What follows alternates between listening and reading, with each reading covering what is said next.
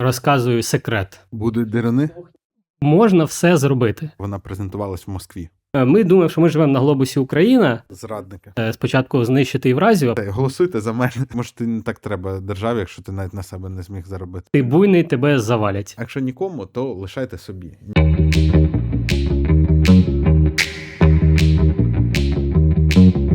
Інтерв'ю на УТ2 Олексій Рінчак, е, творець, е, підприємець, творець книгарні Сенс е, і підприємець. Я е, зараз будемо привіт.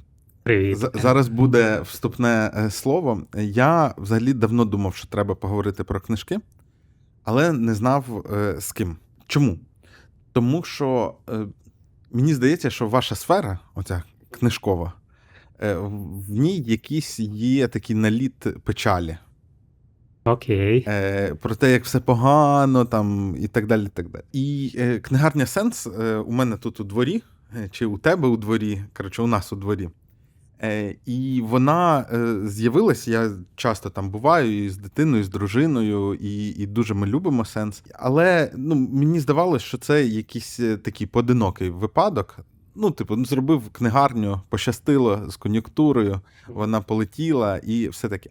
А потім е, вийшов матеріал з тобою е, на Українській правді, і я зрозумів, що треба записувати розмову, тому що, по-перше, ти з Миколаєва. Так. Е, а тут, як відомо, у Т2 це місце м, лобіювання інтересів Саус Парка. Е, от, е, по-друге, ти з IT, виявляється. Так. Е, у тебе геймдев студія, чи як це Так, назвати? так, все вірно. Ну і, і ти зробив класну успішну книгарню, і я такий думаю, клас, можна поговорити не тільки про книжки, а й про те, як цей бізнес виглядає, і взагалі ця сфера діяльності відносно всього іншого. Е, і ось ми тут. Дякую, що прийшов. Е, Дякую, що запросив. Е, Радо буду відповідати на всі твої питання. Я хочу почати. е, Ти мені подарував книжку, це дуже приємно і доведеться читати. Але я взагалі не дуже про читання книжок. І мені, от перше, що дивно в цій вашій сфері, коли говорять про читання книжок як про самодостатню цінність. Читати книжки це важливо. Для мене це віддає трошки якимось оцим савком про е, найчитаючу націю в світі. Тому що мені здається, ну блін, ну це носій. Мене так само дивують люди, які кажуть подкасти. Ну, типу, ну це ж просто формат подачі інформації. Все одно, що хтось би говорив тексти на 500 символів, е, чи там е, демотиватори, е, чи меми. Ну, є люди, які люблять меми. Але щоб робити з цього прямо місію, я не дуже розумію. Чим цей носій інформації такий особливий? Як тобі здається? Ну, давай почнемо з того, що він найдовше на ринку, мабуть. Як ти думаєш? Ага. Сотні років. Ага. Ага. А все інше з'являється, вмирає, з'являється, набирає свою аудиторію і сидить в ній, і не росте далі, або потрохи росте, а книжки ростуть е, постійно. І це означає, що вибір людства на користь книжок. Слухай, ну це простий носій. Е, Я не погоджуюсь. А що з'являється і зникає? Мені здається, все тільки з'являється. Ну, щось і зникає. Що в нас? Як називався? Той дуже популярний застосунок. Клабхаус. О, точно, от бачиш. Ні, ну З'явилося і зникло. Хоча це дуже популярний носій е, таких е, розмов, е, які всі слухали, типу подкаст живу чи щось таке. е, Мерло. А взагалі, ну, з книжками така історія, що впродовж всього існування книжкової сфери книжки хоронять. Ну, тобто є там період, коли з'явилися газети. Книжки сказали, все, книжки тепер не цікаві, будемо газети читати. Потім з'явилося радіо, чи навпаки, неважливо. Радіо будемо слухати, ніхто не буде книжки читати. Потім з'явилося телебачення, потім з'явився інтернет, потім з'явилися аудіокнижки, подкасти, YouTube, бла бла бла бла бла бла бла. І все це ховало книжки. Але книжки, тим не менш, е, актуальні, їх читають всі, е, вони ростуть. Е, Аудіоформат практично не росте в світі, він набрав свою якусь аудиторію і завис. Електронні книжки так само набрали свою якусь аудиторію і зависли. А книжки справжні, які можна помацати, вони продовжують зростати у всьому світі. Е, Прям продовжують. Продовжують. Не, не, не падають там. Ні. Ну, вони, у них були періоди, коли трошки провисало, але зараз, якщо не помиляюсь, на початку 10-х років, коли там Amazon активно входив в життя американців, там трошки провисли книжки. Бо вони пушили електронні. Так, вони пушили електронні. Ну і взагалі цифровізація така активна пішла. Всі такі клас, біжимо в цифру. Я сам такий був. е, У мене була електронна книжка, і я такий, навіщо мені купувати оці ось книжки, які треба ставити на поличку. Я ще багато переїжджав, Так, а та потім їх з собою носити. А так в мене є один маленький Kindle, і все добре і зручно. Але з часом, враховуючи, що я в цифровій сфері працюю там більше половини свого життя, вона мене настільки втомила, що я е, вирішив повернутися до книжок паперових саме тому, що я цією книжкою можу бути наодинці, без блимаючого екрану, без е, Кіндлі не блимає екран. А? Кіндлі не блимає. Ну, екран. світиться все одно. Ну, я маю на увазі, що це щось цифрове. Ну, він блимає, коли ти перегортаєш сторінки. Він ж не робить так красиво міняє. Все одно там є блим-блим оцей. Якщо говорити про контент, е, я е, читав в інших твоїх інтерв'ю, що ти не дуже багато читаєш, точніше, багато читаєш, але там не багато художки Мгм. і, і, і все таке. Е, Я колись е, слухав якогось видавця ділової літератури, чи як це називається, нонфікшн, мабуть. І він казав про те, що є, особливо в сфері бізнес літератури, є такий певний перекос, тому що сучасна бізнес-книжка робиться яким чином? Е, Видавець читає якийсь Harvard Business Review, Мгм. бачить цікаву статтю, приходить до автора і каже, давай зробимо книжку. Той каже, давай. Він каже, ну тепер ще треба 270 сторінок про те саме. І оце випускає. Таке буває, звісно. Е, чи, чи, чи є це проблема? Е, і е, давай я накину ще Мгм. які проблеми. Е, значить, з е, художкою е, я розумію, що книжка це, мабуть, пе- перше місце, де з'явиться щось нове і цікаве, якісь. Е, Ну, як в драматургії, в літературі, там кажуть, що з часів античності чогось принципово нового придумати неможливо.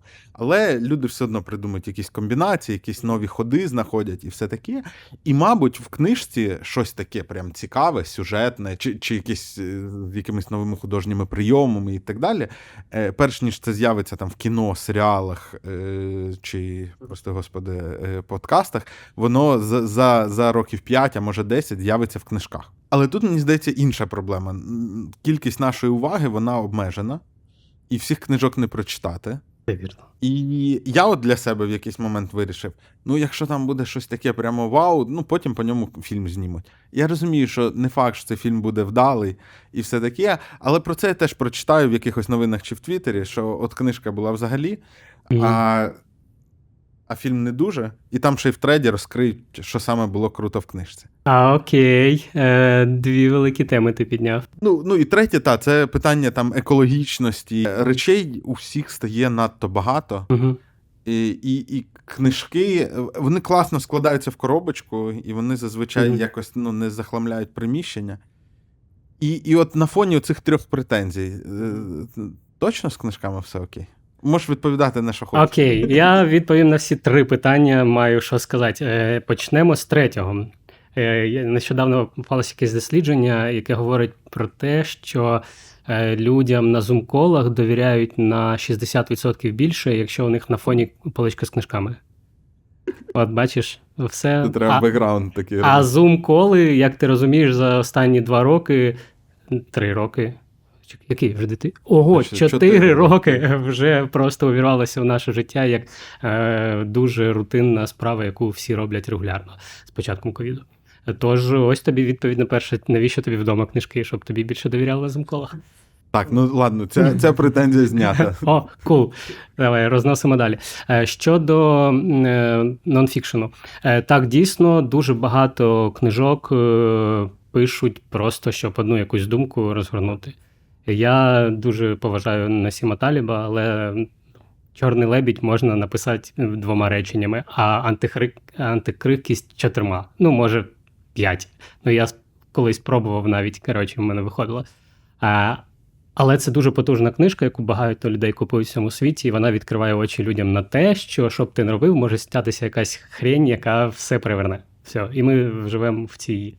Е, починаємо жити в цій парадигмі новій, хоча вона не нова, але чувак нам її сказав: от такою книжкою. От вона реально товстенька. Я купував собі колись. От, бачиш, от бачиш. Ну, бо її читати, ну там все понятно за перші 20 сторінок, а далі просто приклади, там щось. е, Але одночасно з цим, ну, по-перше, це бізнес. Да? Ну, людина схопила ідею, написала текст або наняла когось написати текст, продала права, заробила грошей. Це бізнес, все нормально. Ну, цінність її, е, можливо, не така висока, але якщо її купують, е, значить е, є. В тому сенс. Друге, але ж не всі книжки таке. такі. Є книжки, ну, які написав Білл Гейтс, які написав біограф Черчилля, біограф Генрі Форда. Це ж книжки про крутих людей. Книжка, яку написав Шимон Перес, що дрібних мрій не буває, не буває, щоб надихнути інших. Книжка е, Голди Мейер, яка показує іншу сторону того, що розказує е, Шимон Перес. І це все книжки глибокі від крутих людей, які розказують свою історію або історію того, що відбувалося навколо них в процесі життя. І ти не послухаєш подкаст або не подивишся YouTube бо- Вже так, на жаль. але якщо ну чесно, найкрутіші лідери вони в минулому. Ще якісь будуть в майбутньому, але сьогодні ми не можемо оцінити лідера на 100%. Е, А от чи в майбутньому ми сьогоднішніх лідерів зможемо оцінити. А якщо вони ще й напишуть про це книжку, правда, ми зможемо їх е, якісно зрозуміти. Бо, ну, наприклад, е, особливість українського політикуму в тому, що е, немає книжок українських політиків за 30 років. Є Україна не Росія Кучми, є щось пару книжок Ющенка, не пам'ятаю про що вони, ніхто їх не читав. І все. А скільки всього відбувалося? Уявляєте, якби уявляєте е, глядачам, читачам, слухачам, да? якби Лазаренко написав книжку про 90 це б круто було, правда? Ми такі, блін, читаємо, і там Або Коломойський. Коломойський написав, Порошенко написав книжку після того, як він створив мільйон партій різноманітних, е, був е, у, всіх у, у багатьох урядах, потім ще й президентом. І ми потім читали і такі: Вау, ось воно як було. А ми в новинах думали, що це взагалі не так. Слухай, це прям класно. Ну мені дуже захотілося щось таке почитати. І мені здається, що м, Кучма ж просто написав Україну не Росію, е, здається, е, під кінець свого другого терміну. Так. І там було, боже, я пам'ятаю, в дитинстві по радіо е, зачитували її шматки. Е, У мене було дуже мало медіа, три канали по телеку і Мгм. радіоточка. І я прям пам'ятаю, що там був якийсь шматок, де він розповідав про коефіцієнт транзитності. Типу, в Україні є така штука, як коефіцієнт транзитності, і в Україні він дуже високий, е, взагалі, вищий, ніж навіть у Білорусі. А заробляємо ми на цьому мало. Окей. Не пам'ятаю, потім треба було, мабуть, в школу бігти. Е, от, е, і, е, але це завжди якийсь інструмент. Ну, тобто, я не пам'ятаю, що там Кучма хотів сказати своя Україна не Росія. І хтось недавно казав про те, що, а здається, на Торонто говорили, що вона презентувалась в Москві. Можливо, я е, не От. слідкував. Е, але у нас, якщо хтось з них пише книжку, то це під вибори чи, чи от якась така штука. А хочеться та, щоб, щоб хтось взяв, от, от Ющенко, наприклад, він вже в політику вже не йде, щоб взяв і написав якусь там правду. Хоча, може, він не написав, а нам не цікаво. Там немає від нього такої прям книжки, яку б хотілося читати і розказувати е, всім іншим також почитайте. До прикладу, візьмемо Америку, там чувак був півроку головою ЦРУ, він шість книжок вже написав. Сім, і продовжує з лекціями їздить. Обама сам написав дві книжки, і дружина також, мені здається, вже друга вийшла, щось таке. І це все розкриває цікаві факти з історії, які ми не могли знати, бо ЗМІ їх не брали, бо вони не такі цікаві на той момент. Мені здається, нашим політикам і лідерам і, і бізнесменам, їм як ніби вони чи, чи бояться людей, чи не планують тут жити. Ну, бо на Заході це от мені якось так виглядає. От я от попрацював, тепер мені там від вас не треба там голоси е, чи, чи ще щось. Я вже, в принципі, забезпечений, як мінімум, контрактом на цю книжку. Так. Е, і, е, і я зараз вам розкажу, типу, всю правду. Е, ну, окей, так, це валідний аргумент. І ще, мабуть, валідно теж це один з небагатьох форматів. От я відео, наприклад, Мгм. розмови люблю довгі, Угу. тому що мені здається, що важливо. Я не люблю ці плотно нарізані, Мгм. знаєш, там 20-хвилинні якісь. Сюжети про щось, бо мені здається, що це по верхам. Там немає простору для того, щоб провалитись в Глибину. Все вірно. якісь нюанси. Але книжка там прям сильно більше цього простору. Так, і ти можеш е, щось підкреслити, залишити закладинку, потім через якийсь час прогортати і, зрозу... і, і зрозуміти для себе, що тобі колись було цікаве саме це, згадати, чому, бо ти зараз вже інша людина. Ось і або відкласти її, піти погуглити, повернутися і такі, ага, або помітити щось, записати собі і почитати про це в іншій книжці. Е, Книжка дає можливість е, дійсно піти в глибину, е, порефлексувати, розказати історію з різних боків, і потім, якщо ти читач, ти можеш порівняти історію одного, а потім історію іншого. О, є класний приклад, я його обожнюю. Є книжка Амазон. Амазону, який писав біограф Безоса, якщо не помиляюсь, і книжка про запис. Так от, якщо читати книжку про Амазон, там сюжетна лінія про запис, вона така: е, ми знайшли класну компанію, купили її разом розвиваємося. Коротко, якщо. Якщо читати книжку про запис, там так. Проти на- На, нас підвели до краю пропасті, сказали, або стрибайте, або продавайте компанію. Ось, і це дві, е, ну, про одну і ту саму історію, дві, два різних погляди тих, хто був всередині. І ти такий, опа, ну тут вже цікавіше. Якщо не помиляюсь, Безосу не сподобалась книжка, яку той чувак написав, або сказав, що там. Про запис. Це оця Ні, ні, ні, не сподобалась А, книжка про, про. Амазон. Та. Амазон називається Продається все українською, а про запис е, не пам'ятаю. е, Доставляє щастя. Це російською. Е, Так, а українською вона щось взуття буття, якось так і перевели. Не пам'ятаю. Е, так.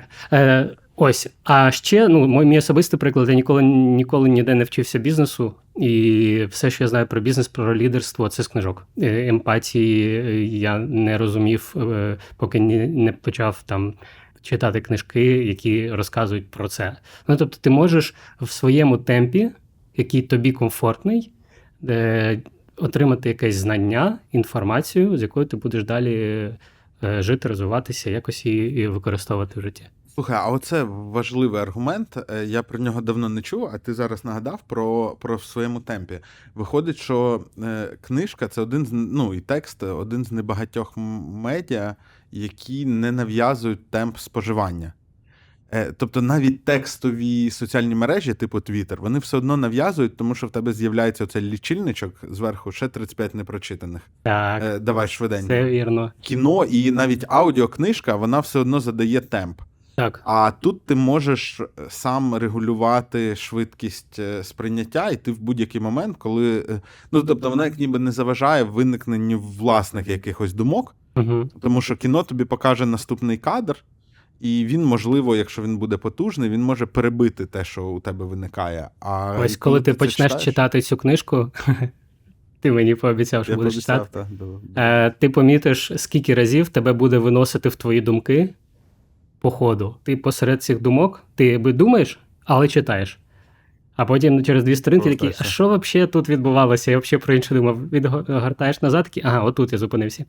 Але в тебе вже мисленневі процеси відбуваються, твоя фантазія включається, тобі кіно тобі показує вже картинку. Воно тобі не каже, ось включи фантазію, уяви, як воно було. Ми, режисер сказав, от я так бачу, воно отак. І ти такий дивишся, ну воно отак. У тебе там немає навіть простору дофантазувати, а тут ти будеш фантазувати дуже багато. Але ти в будь-який момент відмотаєш назад, е, або такий, я втомився, поклав е, закладинку, ліг спати, або там пішов позайматися своїми справами і знову повернувся, коли в тебе знову є настрій.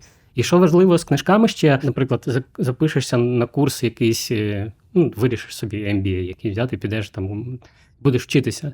Але воно може бути тобі в тому моменті не актуально. А з книжкою як? В тебе є зараз виклик бізнесовий, життєвий або ще якийсь. Ти книжку на цю тему взяв і читаєш, і воно в моменті е, в тебе мозок на підсвідомому рівні, вирішуючи якусь задачу, набирається якоїсь інформації, допомагає її вирішити. І навіть якщо ти будеш читати одну і ту саму книжку в різні періоди свого життя, то, то ти різні про різне будеш думати, тому що там тобі було важливо стосунки з батьками, тут тобі важливо е, розкрутити свій е, YouTube канал, а тут тобі вже важливо е, краще порозумітися з сином підлітком, бо така штука в тебе буде по-любому, і вона кажуть непроста.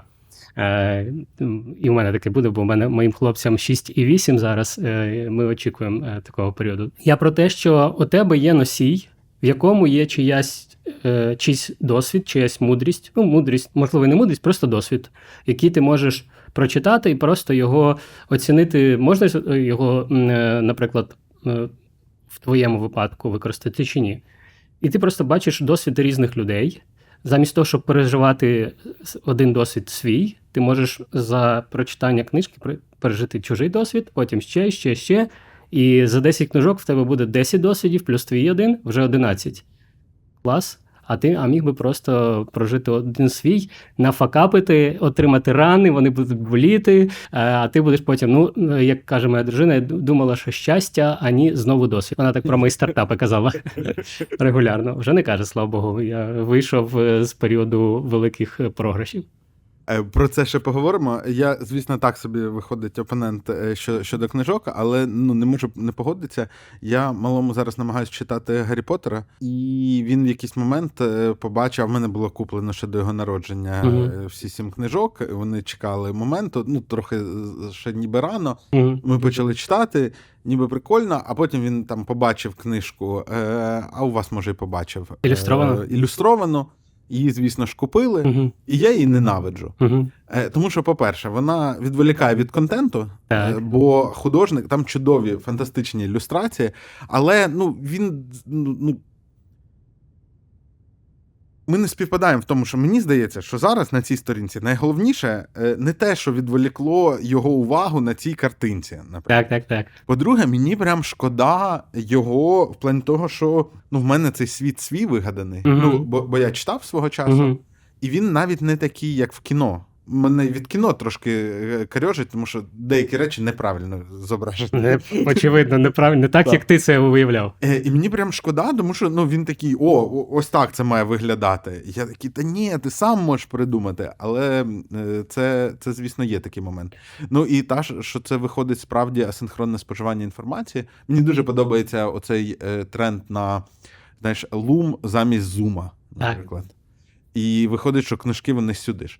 Але мені здається, що ще краще, е, що ще краще якісь статті. Е, от, тому що мені здається, що коли щось прикольне придумалось, то біжиш писати статтю, а не книжку одразу. Хоча якісь довгі форми, от про біографії, якісь такі речі, не можу не погодитися з Ну, тобою. дивись, у нас, е, якщо повернутися до нонфікшена українського, у нас всі пишуть пости в Фейсбуці, які живуть півтора дні, ну, три і все. Він коли хочеш От знайти і щось. і я прям впевнений, що якісь топ-лідери суспільної думки української могли б зі своїх постів скласти вже п'ять книжок. І коли до нас буде приїжджати хтось, якась делегація, ми будемо представляти їм ось це дуже відомий е, е, лідер суспільної думки.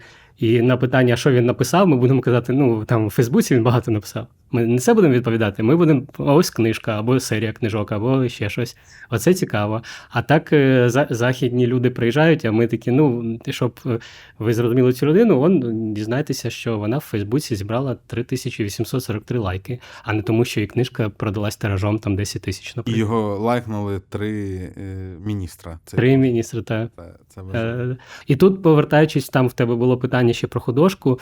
Е, Художка розвиває, бо ми зараз почали говорити про Гаррі Поттера, ти згадав. Я також читав Гаррі Поттера в сьомому класі. Це була піратка, скачена з інтернету моєї однокласниці, не, дівчиною з іншого класу, але в неї тато був суддя, тому в неї був інтернет. Бо в Миколаєві у мене інтернет з'явився в 10 чи 11 класі, а в неї був, коли я був в 7 чи 8. Я читав Гаррі Поттера тоді. І це перша книжка в такому вже віці, більш-менш дорослому, яку я прочитав мені ну, самостійно вирішив її прочитати, і прочитав, мені вона дуже зайшла. Потім я прийшов в кіно і відчував все те саме, що ти, бо я не так собі уявляв, воно все неправильно. Ну, я був би кращим режисером. І правда в тому, що я кращий режисер свого життя для себе, ніж будь-хто. І ти так само для себе, і кожен для себе ж е, живе і бачить. А художка, вона, окрім того, що дозволяє тобі бачити якісь інші світи, е, бачити якісь е, різні історії, стосунки людей, там історії героїв різних. А вона ж тобі ще й просто дозволяє розслабитися, просто пережити чийсь. Тут я вже казав про досвід бізнесовий, да, то про нонфікшн, а тут чийсь життєвий досвід. Побути в голові іншої людини, хай вона вигадана, та людина, її придумав повністю автор, її не існувало ніколи. Але ж воно могло так бути, правда? Ну, от прям так могло бути. От ти будеш читати завтра, завтра, завтра. Воно прям супер могло саме так бути. Бо людське життя, воно таке. Е, Чим більше ну, в тебе досвіду, тим більше ти розумієш, що ну, воно не, не просте, різноманітне і так далі. Ну а тут так само. Ти, ти захоплюєшся історією, і вона, вона тебе затягує, ти її переживаєш емоційно. Е, Ти набираєшся, до речі, слів прикольних, е, оборотів цікавих. це не завадило. А? Це мені б не завадило. Е, прикольно, що ну, ти спробуй, е, якщо читати українську поезію. Я от коли читаю інколи в мене таке проскак, то потім так красиво говориш. От прям вообще, ну трошки недовго. Але якщо регулярно е, читати, я думаю, будеш так поетично говорити завжди. Бо ти просто дуже швидко це е, копіюєшся, як попуга, починаєш говорити саме так, е, там мовою Симоненка, наприклад. От е, тому, да, бачиш, ти не дуже опонент Так, е, так, не- дуже. Е, історії. Провалив цю частину. Е, Хочу про бізнес поговорити. Я не уявляю, чому пайтівцю захотілося піти в книготоргівлю, бо мені здається, що це ж е, погано масштабована історія. Так. От видавництво, наприклад, мені здається, це зрозуміліше, бо ти довго шукаєш якусь історію, потім віриш в неї, вкладаєшся, і ось ти її розмножив. Книгарня це офлайн бізнес. Е, Сучасна книгарня це ще й трохи е, ресторан, е, а це взагалі, як ми знаємо, проклятий вид діяльності. Е, Ну, складний, низькорентабельний, важкий операційно і все таке. Це не так. Це не так, да? У мене є жарт про те, що це просто ресторатори нагнітають, щоб ніхто цим не займався, а насправді там все набагато цікавіше. От, е, і я, я до чого? Е, Там в тому матеріалі на доу, е, чи, чи де, чи на Укрправді, що у гри, яку ви робили, 20 мільйонів інсталів. І ну я не знаю, коли буде 20-й відвідувач книгарні Сенс. 20 мільйонів? 20 мільйонів, так. А, Не знаю, не думав ніколи про це треба порахувати, але не скоро. Не скоро. Е, І для того, щоб набрати, ну це, це прям інший масштаб. І Мгм. не всі бізнеси в світі вони однаково, як це неприємні, а коротше, різною діяльністю займатися не однаково просто. Ти говорив знов таки в якихось е, матеріалах про тебе, що там є певна соціальна місія і так далі. Але з точки зору бізнесу, ну це ж практично не бізнес чи бізнес. Сенс е, це супер успішний бізнес. Е, Дивись, ох, е, з чого почати так відповідати тобі. Ну, давай так. IT. Е, Все вірно, коли ти робиш е, продукти в IT, е, у тебе перед тобою весь світ, і можна масштабуватися на 20-30 мільйонів, більше мільйонів. Але питання, чи, чи треба тобі 20-30 мільйонів? Я знаю застосунок один, е, який у них 1600 підписників чи 5000 підписників. Вони створили таку спільноту, що вони е, що підписники платять там по 16 доларів, і люди щасливі. Якщо ти згадаєш Макса Іщенка, Угу. е, станом на 5 років тому, коли я до нього підходив, казав: Макс, давай я піду до тебе в команду Джині, буду тобі робити офігенний маркетинг, розвивати продукт. І коротше, він такий, а навіщо? Я кажу, ну будемо масштабуватися. Він каже, а навіщо? Я кажу, ну щоб більше грошей. Він каже, так мені і зараз вистачає, а якщо масштабуватися, треба бути набагато більше працювати. І навіщо воно мені, якщо я і так зараз в гармонії з собою, мені комфортно розвивати, як воно є. Зараз трошки Макс помінявся, тому що у нього задача стати найбільшим донатором України, правда? Е, І тому він зараз Він шукає маркетолога. Да, він шукає спочатку довго програмістів, потім- маркетолога, е, тому що у нього помінявся підхід і бачення свого бізнесу. Спочатку це було для того, щоб заробляти на, себе, жити комфортно і, е, і радіти життю. А зараз це заробити максимально багато, бажано за кордоном, е, щоб потім ці долари е, передати поверни живим чи іншим фондам, з якими він співпрацює, тому що він хоче, у нього є місія, в нього є ціль, і е, він до неї рухається. І це абсолютно різні, хоча це не та сама людина, абсолютно різні підходи в неї самої сталися з бізнесом. Так само і тут мій бізнес в IT, студія розробки ігор, вона для того, щоб заробляти гроші за кордоном. З самого початку е, цей бізнес був будувався для того, щоб заробляти гроші. Там немає ніякої ціннісної складової. Ну такої, знаєш, там я роблю ігри, щоб е, як там. е, Make world a better place, да? як стандартно було у всіх стартапів останні 20 років. Коли вийшла та книжка про Джобса. Ага. Ну, якась так. книжок, мабуть. Ну, де Better це Place. Ну ні, це для мене Це це, був чому, чому я пішов в, е, в геймдев, тому що в гіперкежуалі, з якого я почав, е, продуктові гіпотези було тестити набагато швидше, ніж в будь-якому іншому it продукті бо від ідеї до е, запуску проекту продукту MVP-шки і е, отримання відповіді, треба він ринку чи ні, проходило два тижні. Два тижні. От виникла ідея зробити гру про кульку, яка скачить по столу. І я її одним реченням запічив е, розробнику. Він один він її зробив за 10 днів. Ми залили в стор, купили трафіку, подивилися, ретеншену нема, викинули. І так, типу, десятками сотнями. Це дуже швидко, і це прям прикольно. То, що ми зараз робимо, це вже набагато складніше. Наша гра там, там тести місяцями йдуть, або тести і так далі.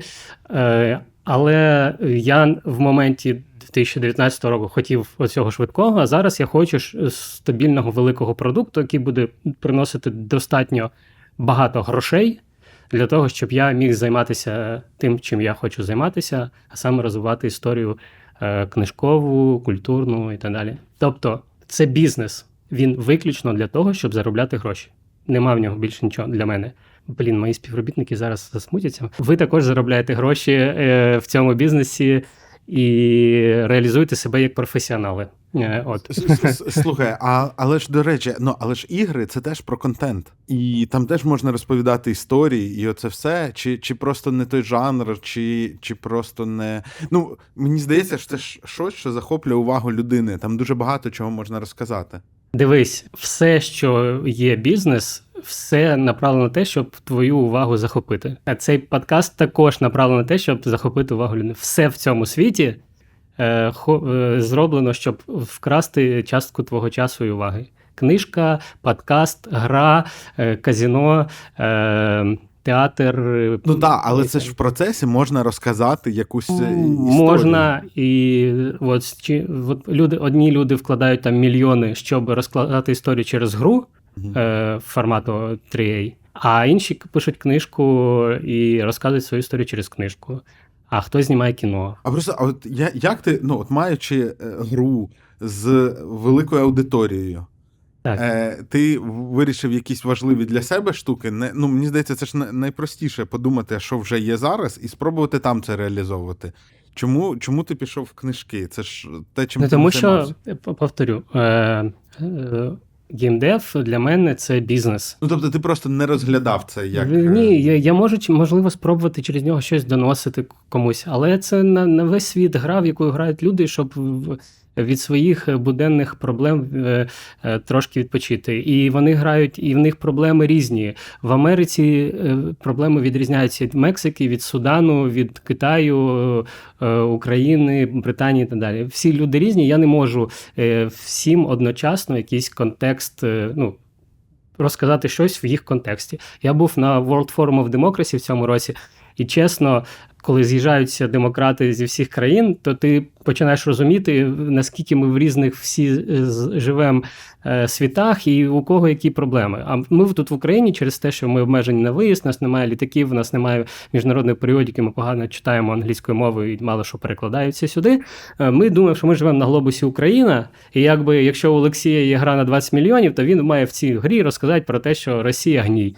Я й розказую, у нас е, е, є е, на, на мапі е, територія, яка я не пам'ятаю, як команда, як її назвала. Ну, у нас там періодично вона міняється, але, типу, щось там Ватнік Ленд чи щось таке, коли повз нею проходиш. Я не можу через е, такий контент е, якусь політичну історію ввалити, навіть коли я на заставку поставив е, Made in Ukraine, е, то ком'юніті не, не всі зрозуміли, навіщо це робити, бо це обмежує тебе, бо не всі е, люблять Україну в світі, не всі її підтримують, і ти якби типу обмежуєш.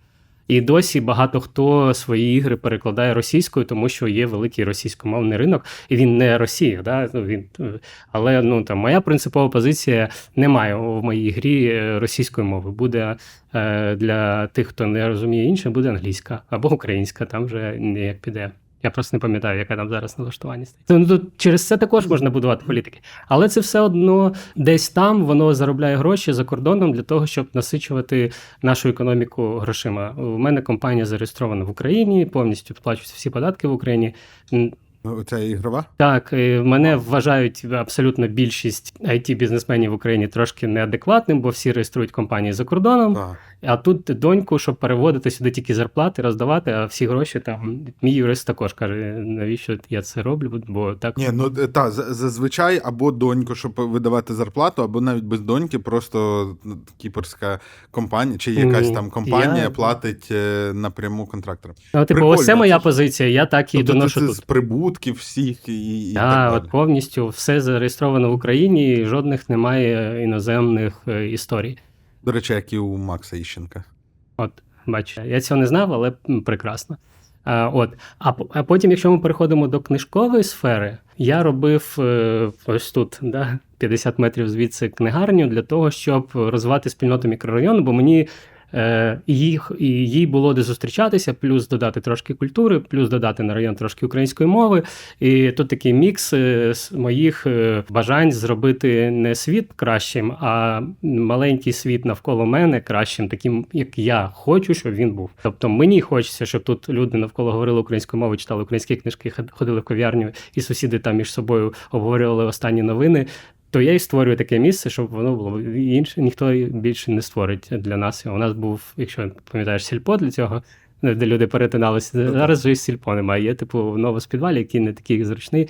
Але все одно на, наш район, та й весь постсавок так спроєктовано, щоб не було у людей місць, де можна зустрічатися і спілкуватися, об'єднуватися в якісь групи, щось робити. Тому що коли таке є, це основа демократії, а демократія це погано для Савка і постсавка насправді також погано. Як ти згадав про те, що коли ми говорили про книжки, що Кажуть, щоб інші коротше так не робили. Е, наш політикум так побудований, що давайте ми не будемо будемо казати, що все по а рес- ресторанери. Ти сказав, що вони говорять, щоб не ходили Ага. в ресторани. Так само політики говорять в політиці. Коротше, вообще дуже всі погані. А якщо ти хороший, то ти ще гірший стаєш, коли приходиш е, е, в політику. Просто щоб інші не йшли. До речі, у нас такі були періоди. Якщо ми поговоримо далі про політику, я розкажу, але були періоди, да. До 2004-го неважливо, е, що ти ходиш на вибори чи ні, там все одно все порішали. До 2013-го, 2004-му це помінялося. Треба ходити на вибори, бо це рішає. Потім Е, вони всі кончені. Потім вони всі кончені. А, а зараз е, останні роки було всі, хто були хороші, попадають в політику, також стають конченими. Все. Тобто, твій друг, який вчора був хорошим пацаном, але на транзиті е, Слуги народу залетів в Верховну Раду, е, все, він автоматично вже поганий, бо взагалі не можна до Слуги народу мати нічого спільного. А якщо ти ще й депутат, то взагалі ти точно поганий. Деякі це підтверджують, це очевидно. І доволі багато, абсолютна більшість, але є й такі, що йдуть в розріз цього тренду і доводять всім, що треба цим займатися. Це е, про е, місце для зустрічей. Мені це дуже відгукнулось знов таки з того ж матеріалу е, на українській правді, тому що ну насправді немає місця. е, От е, держава закликає створювати ОСББ. Ну не держава закликає, це нормальний. Так, так, так. Спосіб існування таких м- маленьких спільнот, і завжди це збір в якомусь дворі. А якщо це взимку, то це Так. просто холодно, і в нас справді немає для цього просторів. І цікаво, що це продовжують вже з суто економічних причин е, повторювати забудовники нових приміщень. Ну тому що навіщо щось будувати суспільне, Так. якщо його не можна продати? Продати. Е, і з- за невеликим виключенням, і, і то там часто, коли ну хто там Кан робить е, в своїх комплексах, кажуть, Мгм. що тут у нас є якісь простори. Угу. Е, але мені здається, вони теж не супер зацікавлені в створеннях ОСББ е, вже по своїм якимось причинам. Ну, е, Кана фа- файна. Файна Таун. Республіка і Комфорт Таун, але вони вже От не Файнатаун, приклад, да? ми побудуємо класний район, в якому буде все всередині класно. Будуть перші поверхи комерція, купуйте квартири. Люди купують квартири, а потім кажуть, люди, бо вони ж кияни, давайте ставити паркан навколо цього, бо ми ж хочемо гетто, щоб погані люди поза нашим Не Файна Тауном не заходили всередину нашого хорошого Файна Тауну. Ставляться паркан, А потім всі бізнеси, які купили або орендували комерційне приміщення всередині, не працюють, тому що недостатньо без трафіку людей. І так само і е, громадські простори вони не працюють, коли вони не є місцем перетину різних думок, різних людей, які можуть повести там діалог. Коли е, є гетто і всі в ньому всередині спілкуються, то отак от і виходить. У одних глобус Україна, у інших глобус Комфорттаун. Та все, що за, все погано. Коротше. Так, ну і е, всередині комфорттауна чи файнотауна є люди, які за те, щоб це відкрити, але ну вони не мають більшості і не можуть. Так я впевнений, що Кан за те, щоб це відкрити тепер, тому що вони ж за собою залишили комерційні площі здебільшого, щоб заробляти на них, а тип, але піддалися під перші крики людей, що давайте паркани. Тепер вони не можуть заробляти на своїх комерційних площах, і тепер, скоріш за все, ведуть діалоги, щоб давайте ми все-таки паркан приберемо. Ну, вони, до речі, от республіку, здається, вони там вже це продумали більше. Тобто там є закриті простори, але вони, якби сам ЖК, як ніби е, збираються порізати на такі менші штучки, Можливо. де, де буде, щоб була оця площа, е, чи як це до, до периметр, який Мгм. дотичний з зовнішнім світом, щоб він був більший. Е, Знаєш, я взагалі неправильний айтішник, бо я не розбираюся в всіх ЖК Києва, бо мені здалося, що це до повномасштабного вторгнення. От прям всі, хто в ІТ працює, знають всі ЖК, що де будується, знають назви компанії. Я взагалі нічого в цьому не розумію. Я знаю там парочку, просто ти Кан сказав. Я знаю про Town Comfort, а так далі Республіка. е, Та їх три просто: А, окей. комфорт, файна і республіка. Все. Ні, є ще Новопечерські липки. Це ж також. Ні, це вже Новопечерські. Я, я насправді я подумав, що я від недвіжки насправді далекий, але я якось був підписаний на YouTube канал Ага. про це і не буду рекламувати, бо він мені не дуже подобається. Мгм. А, але там це все фігурує. Е, Новопечерські липки, там е, Кан був якимось підрядником, але це проект Хмельницького, як і Юніт Сіті. Там е, Кан дещо будував, але це проект не Кана. Але ж школа там всередині, е, вона Кана. Е, Можливо, але е, там просто от свої у них це Мгм. Республіка, Файна Таун, Комфорт Таун, але Мгм. вони його якби повністю здали. І ще є Тетріс Холл. Ну це для Так, особливо Коротше, повернемося. Сучасна забудова, да, вона для того, щоб заробити побільше грошей, а не для того, щоб люди між собою спілкувалися і вирощувалися якісь демократичні спільноти або практики, а, і щось таке. Повертаючись до книгарні сенс, я її зробив для того, щоб е, у мене. Е, На райончику, який мені дуже подобається, з'явилося таке місце, де мені буде комфортно. Е, І моя задача з точки зору бізнесу було зробити так, щоб воно, воно само на себе заробляло, і не вимагало моїх грошей, тому що якщо я передумаю вирішу займатися чимось іншим, ну не передумаю, точніше, коли мене захопить наступний виклик, ось так красивіше звучить, щоб цей, ем, ця моя е, робота вона не схлопнулася, тому що я вже не вношу гроші регулярно. Тому вона само на себе заробляє, і з точки зору бізнесу дуже успішно, якби я не витрачав е, величезні суми там на youtube канали на популяризацію читання, там на що щось. на то- медіа про на, читання. та, та, на медіа зараз.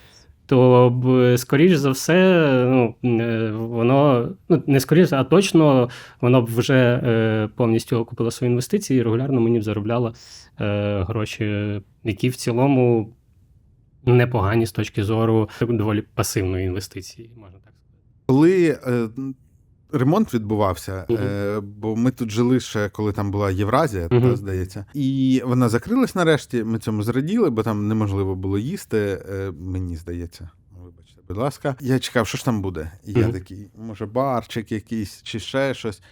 І тут починають ремонт робити. І, і здається, що дружина сказала, що кажуть, що буде книгарня. Я такий, о господі, скільки можна цих книгарень усюди однаковий асортимент. Е, нічого, нічого цікавого там немає. Ну, коротше, я побачив, що ремонт такий серйозний Мгм. відбувається. І, е, а в мене є якийсь свій власний досвід. Я такий, навіщо? Навіщо вони це роблять? А, а ще поруч, тут у нас же ж був там, де зараз Міксмарт, Мгм. е, було команд кофі. Так, Е, і їх попросили в якийсь момент власники. так.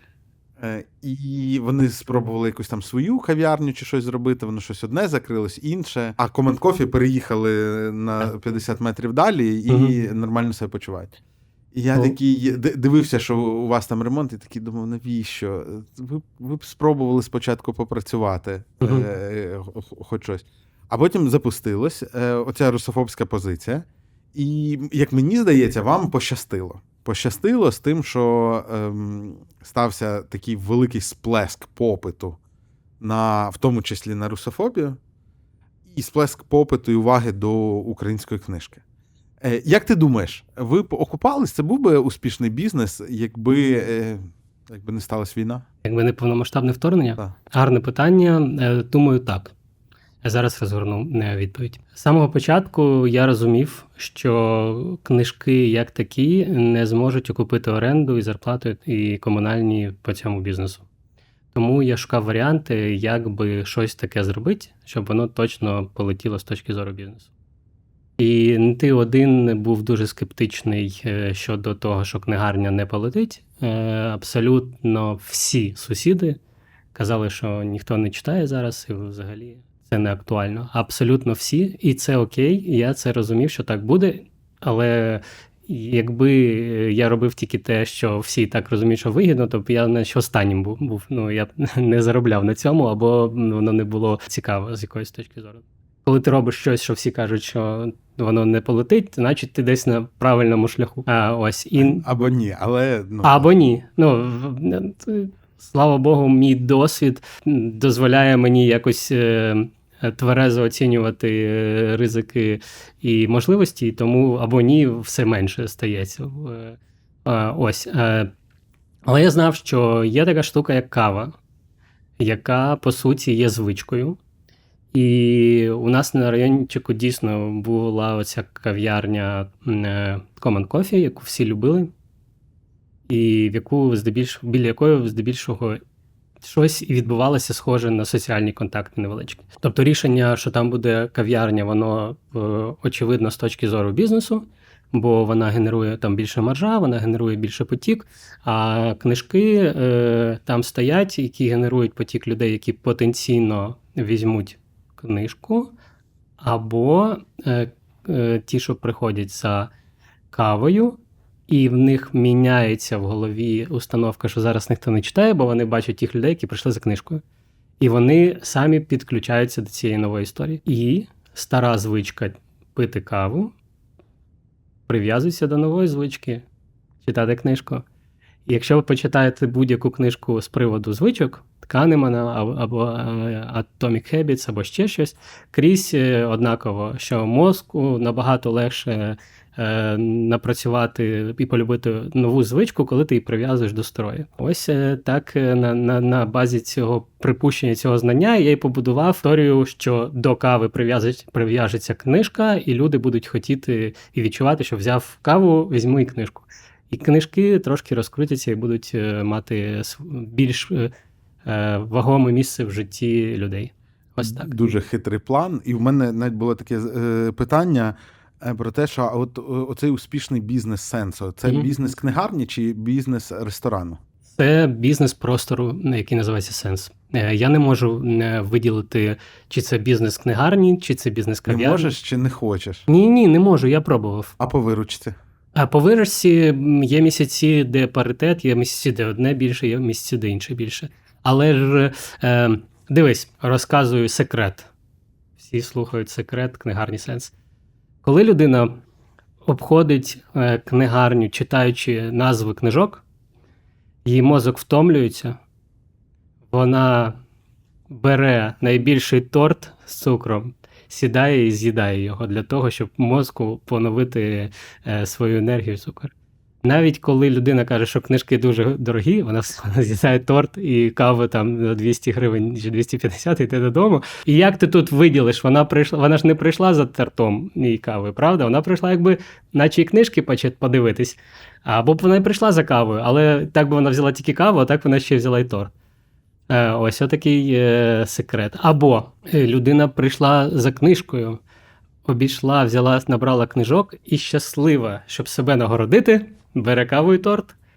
І я думаю, що у нас, е, мабуть, ну, торти прямо у нас продаються дуже круто саме через це, тому що в тебе є когнітивне навантаження через те, що ти погортав, походив, подумав, пообирав книжки, втомився і ти сів, отримав св- св- свою нагороду у вигляді е, швидкого дофаміну і цукру. Е, Чекаємо спортзалів з кав'ярнями, Так, а зараз Щоб какаву, мені здається, вже крізь ставлять.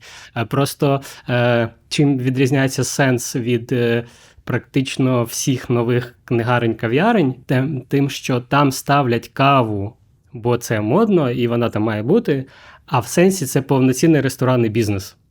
Ну, тобто, в нас немає такого, що кава, от просто вона є, бо так Прийнято. прийнято. А Ну, вона тобто там ви є. заморочились і зробили її хорошою, так? Так, ми починали з того, що ми е, підхід був такий, що просто щоб вона була ну нормальною. А зараз е, вже з повномасштабним вторгненням е, е, я це поміняв, і у нас є менеджер кав'ярні, які, е, яка розбирається в всіх цих приколах, правильно вчить, малюють латеарт, правильні чашки. Ми починали з чашок, які коштували всі 450 гривень. Зараз у нас чашки, які одна 450 гривень.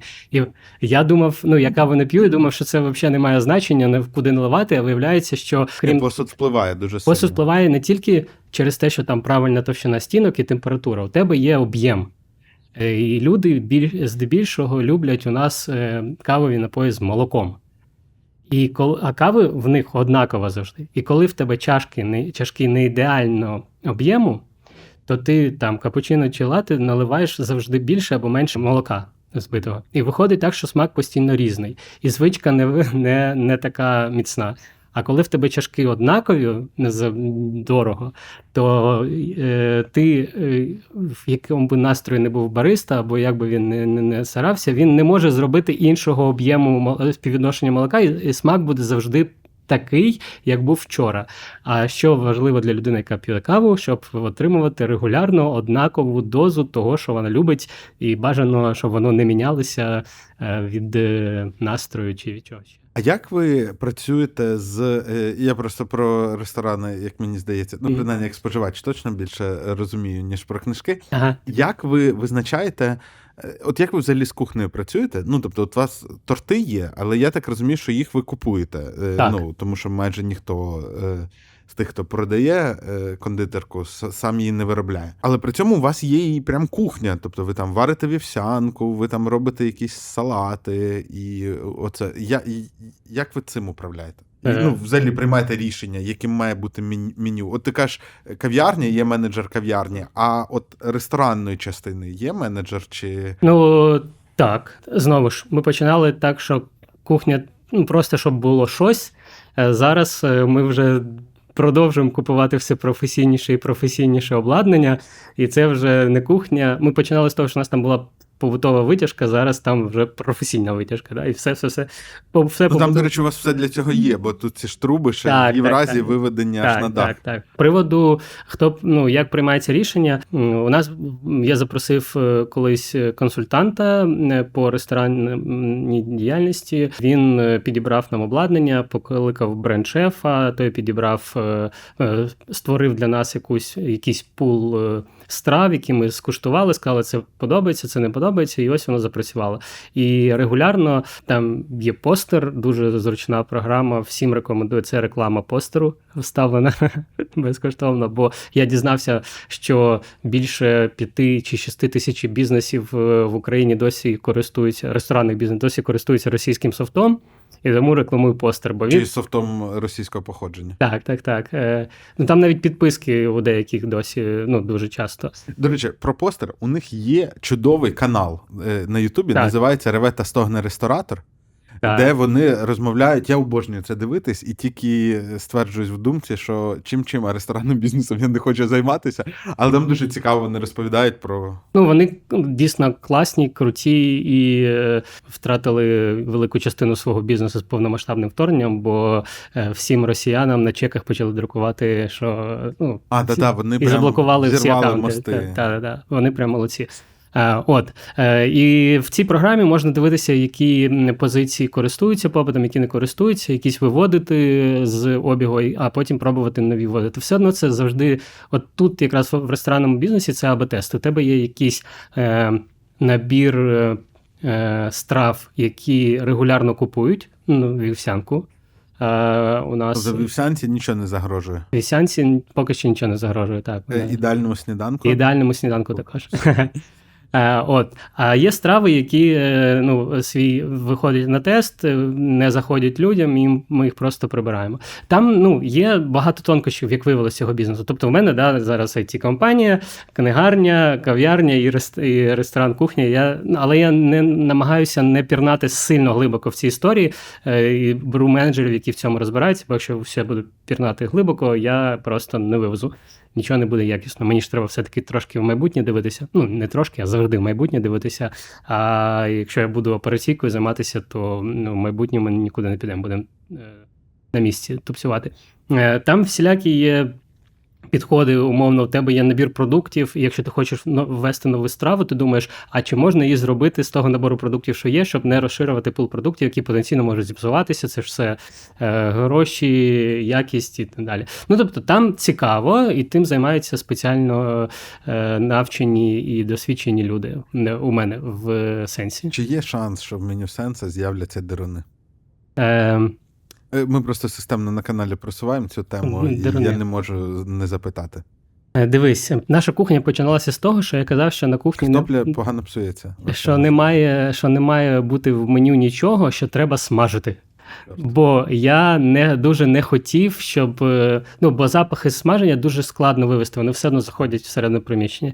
Ну і плюс е, це додає обладнання, там жир і так далі. Ось е, не буде. почекай, е, почекай, можливо.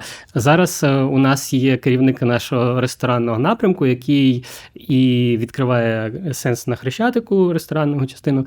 І його пропозиція була ввести дерони, бо дерони це ну, зараз тренд, який ще не на піку, і можна класно схопити. Я не пам'ятаю, чим закінчилась наша розмова, але на хрещатику точно у нас побільше кухня і, можливо, будуть дирини. Можливо, після цієї розмови я позвоню Артуру і скажу, що Артур, треба вводити такі дерони. Так, за, зараз ми відставляємо все, що тут по плану. Мені треба дещо про дирини сказати. Дивись, всі готують неправильно. Ага. Е, значить, і ти швидше за все їв якусь варіацію, де там яйце додається, мука і все таке. Я вихований на іншій школі. У нас е, у мене в дитинстві е, додавали трохи муки, могли цибульку Мгм. потерти, і все. Вони чудово тримаються за рахунок цього. Е, потім я був якийсь час назад, і я всім це розповідав, і мені я змушую дружину так готувати. Мгм. Мені неймовірно подобається.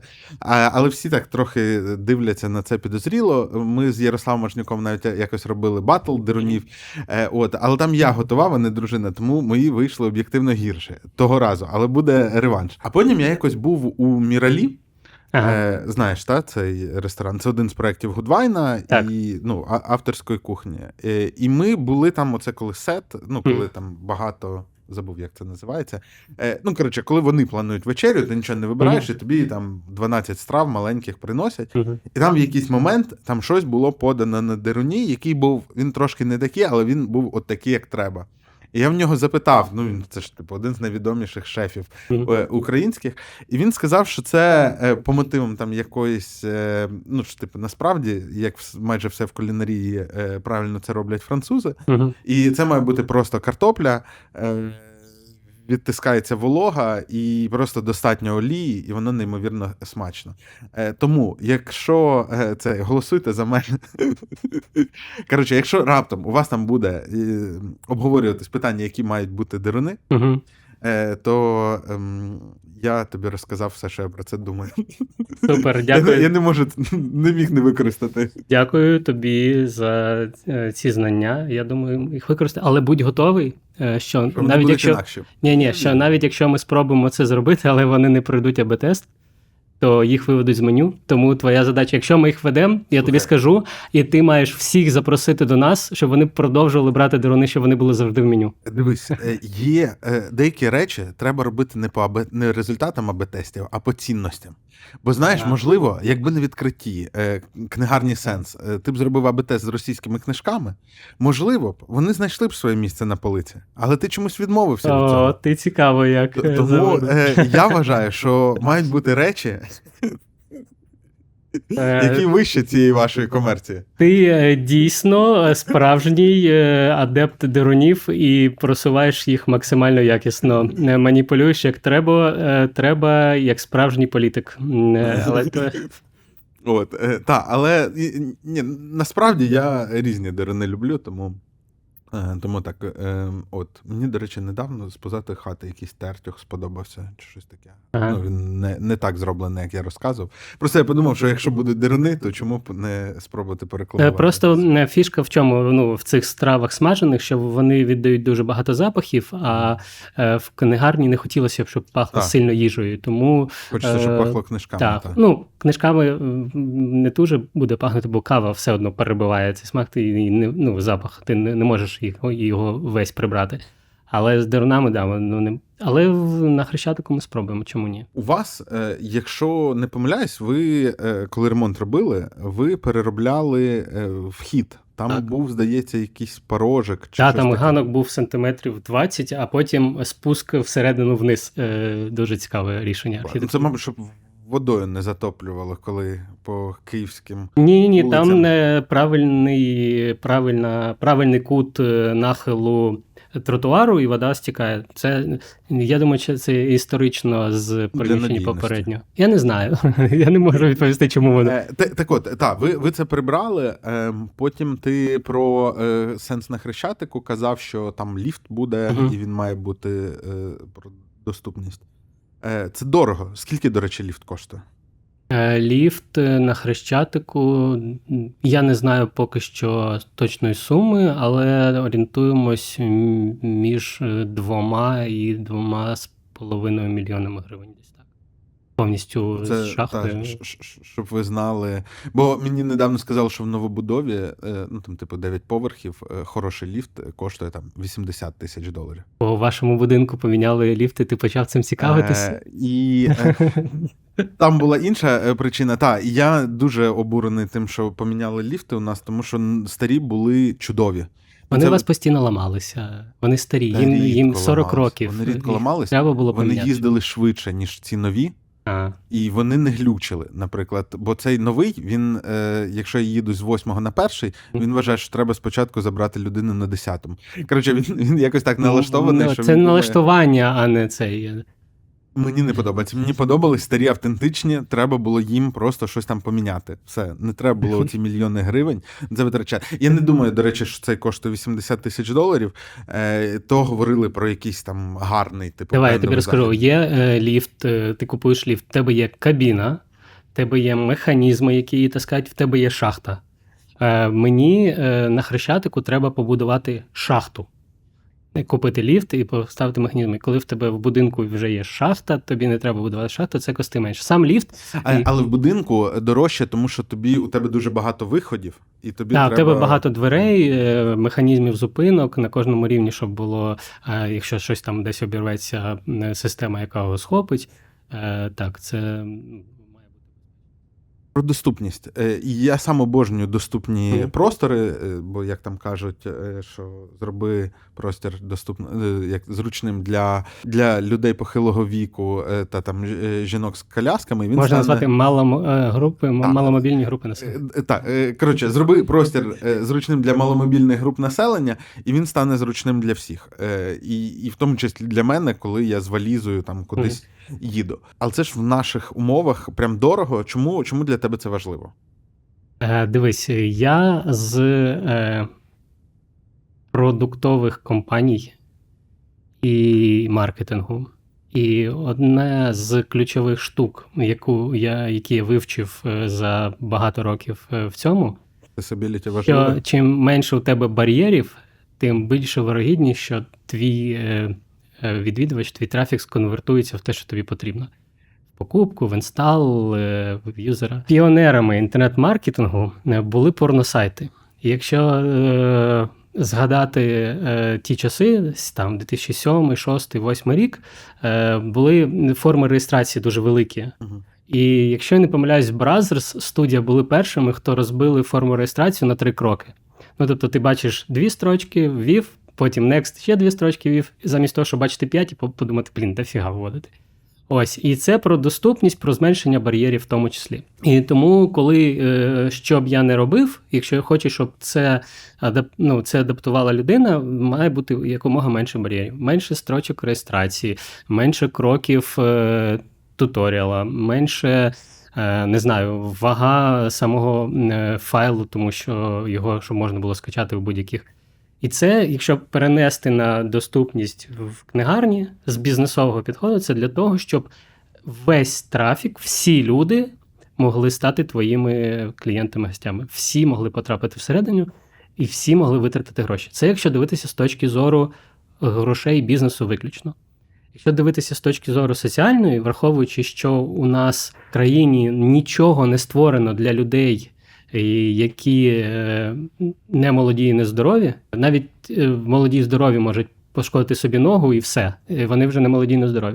Е, Коли в тебе народжується дитина, ти молодий і здоровий, але от ви тут жили, коли малий був в візку. Ні, ми Ну- жили, коли малий був в візку, ми жили на третьому з половиною поверсі в одеському старому будинку. От. І коляску треба було носити руками, бо А їй ти- не було навіть де припаркувати. А в нову е, в під в перехід ти б спустився з нею? Де я не я регулярно перебігаю дорогу по Так. цьому, тому що От. ну, Це пита- так. питання, яке ми е, рухаємо. Тут має з'явитися пішохідний перехід на Пролощі Слави не один, а всі чотири, тому що е, по великому рахунку зараз е, неможливо, практично неможливо людині е, з візком або на візку е, від метро Арсенальна доїхати до парку Слави, хіба що колом. е, Через нас, отут і по пішому. Ну, коротше, якщо ти по прямій, то ти не перейдеш дорогу. Я за те, щоб всі люди е, мали можливість потрапляти в е, відкриті простори. Це з точки зору бізнесу добре, і з точки зору е, адаптації людей в просторі. Не адаптації, а перемішування людей. У нас дуже часто вважають, і ще це пішло з Савка, що у нас немає людей з інвалідністю, або їх набагато менше, ніж їх є за кордоном. А все тільки чому? Тільки тому, що ці люди не можуть вийти зі своїх будинків. Якби в твоєму будинку був отак ліфт один, а не два, возенький, то б людина на візку колісному вже б в нього не заїхала і не спустилася б вниз. А то, щоб вона б не доїхала до книгарні сенс через всі інші перешкоди, які тут є, е, це факт. Ні, так вона, якщо через те, що це радянський будинок, вона тут є ще й вантажний ліфт, що дуже елітно для Ну, в тебе будинків. елітний будинок. Е. Давай так. Навіть для цього району в тебе дуже крутий будинок. Е, Але там людина спуститься на перший поверх і далі її чекає скільки штук 15 сходинок. Так, так, ось. Е, Так от, я за те, щоб всі люди мали доступ до просторів, в яких вони можуть перетинатися з іншими людьми, спілкуватися, отримувати послуги, насолоджуватись перебуванням і так далі. Так, для бізнесу це дорого. Тому що е, ну, ми, коли е, взяли це приміщення, ми збили оцей величезний ганок, е, заасфальтували а, ні, нам автодор допоміг заасфальтувати. Дякуємо велике. Ми зробили підлогу повністю в рівень з асфальтом на вулиці, там односантиметровий поріжок, який вимагала конструкція дверей. Виключно більше нічого нема. Е, Ми зробили туалет е, для Тобто ти хочеш сказати, що автодор може вивести асфальт в рівень з тим, чи там- ви виводили потім? Ні, ні, вони асфальт був. Ми, ми виводили рівень підлоги в сенсі Ага, всередині під- під, під під. А автодор просто яму після того, що як ми ганок. демонтували ганок, вони її е, заасфальтували, бо цей шматок тротуару належить їм. Ну, балансоутримувачі вони. Е, Ще у автодор Печерського району вони швиденько До А плитку ви не думали зробити на тротуарі? Чи плитка має бути Ні, дивись, у нас же асфальтований тротуар. Тобто ми мали або весь? весь зробити, або нічого не чіпати, і просто плитка насправді, ну е, взагалі, Як ти до плитки ставишся на тротуар? е, я е, плитка плитці е, рознь, чи як це казати правильно? Ну, ти мене зрозумів. Тобто, якщо ми говоримо про плитку старе місто, от така, яка о. У нас в латвійському сквері оце поклали. Ага, ага. Я думаю, що якщо твій син катається на роликах чи на чому, він дуже нещасливий, того, що воно там є. Е, от, е, от то жах. Ото жах абсолютний для всіх людей, але це плитка. Плитка старе місто, яке кладуть в Києві, там, де вулиці е, ремонтують в центрі, там Франка і ще якісь. Там от цю плитку кладуть. Вона якби не така жахлива, як оце, але все одно вона доволі велика. Е, е, Великі в неї перепади між її висотою, да, і, і висотою цього стику. Але називається старе місто, типу ми типу, під старіну.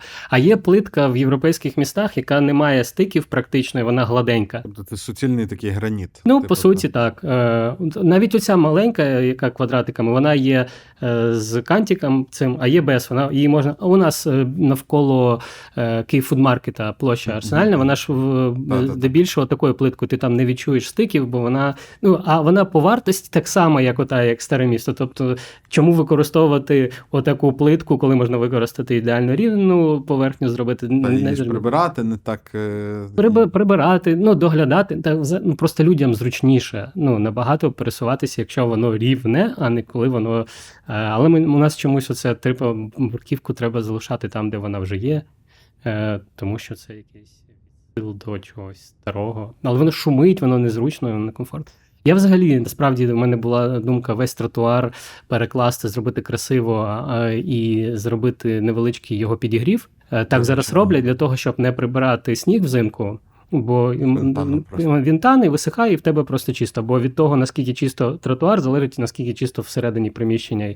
Тобто е, менше треба прибирати всередині і комфортніше буде людям, якщо в тебе е, сухий чистий тротуар. Тому всім власникам бізнесів, коли ви жалієте, що комунальні е, служби невчасно прибирають сніг, блін, прибирайте самі, це не складно, і вам це краще набагато е, для вашого ж бізнесу, а не сидіти чекати, поки а, і прийдуть комунальні, поприбирають сніг. Це Так, а що думав зробити і. думав, думав зробити на, на, на, на наступний сезон, е, Ага. А, але тобто повномасштабне вторгнення воно поміняло багато які плани, е, і зараз трошки не до благоустрою. А цікаво, це треба погоджувати, мабуть, проект якийсь. Е, Треба. живлення? Я знаю, у мене є знайомий, який хотів перекласти тротуар перед своїм приміщенням, а йому відмовили, тому що на якийсь там 2026 рік є план перекласти пл- тротуар всю вулицю, але плиткою, отакою поганою. Е, ось, і а, йому сказали, або перекладай такою, або не чіпай.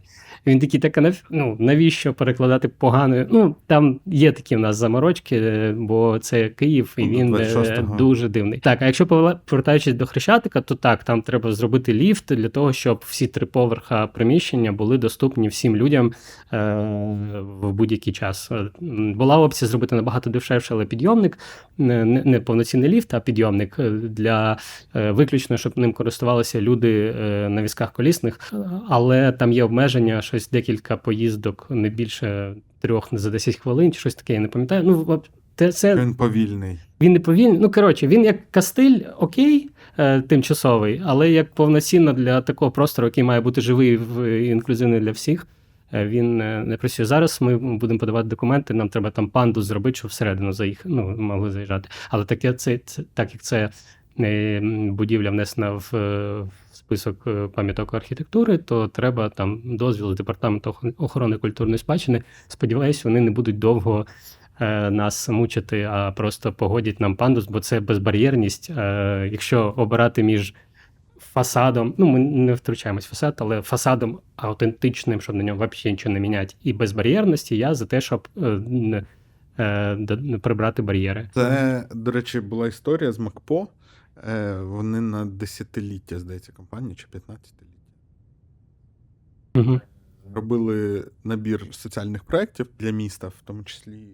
Тоді оце був підсвітка костьолу, зробили Мгм. разом з Рінгом. Е, І був проєкт по е, цьому старий боцат, як він Гришка називається. І там за кошт компанії е, там переклали плитку, якусь там щось реставрували сходи, і там стався Village скандал, тому що там історія з пандусом якраз була.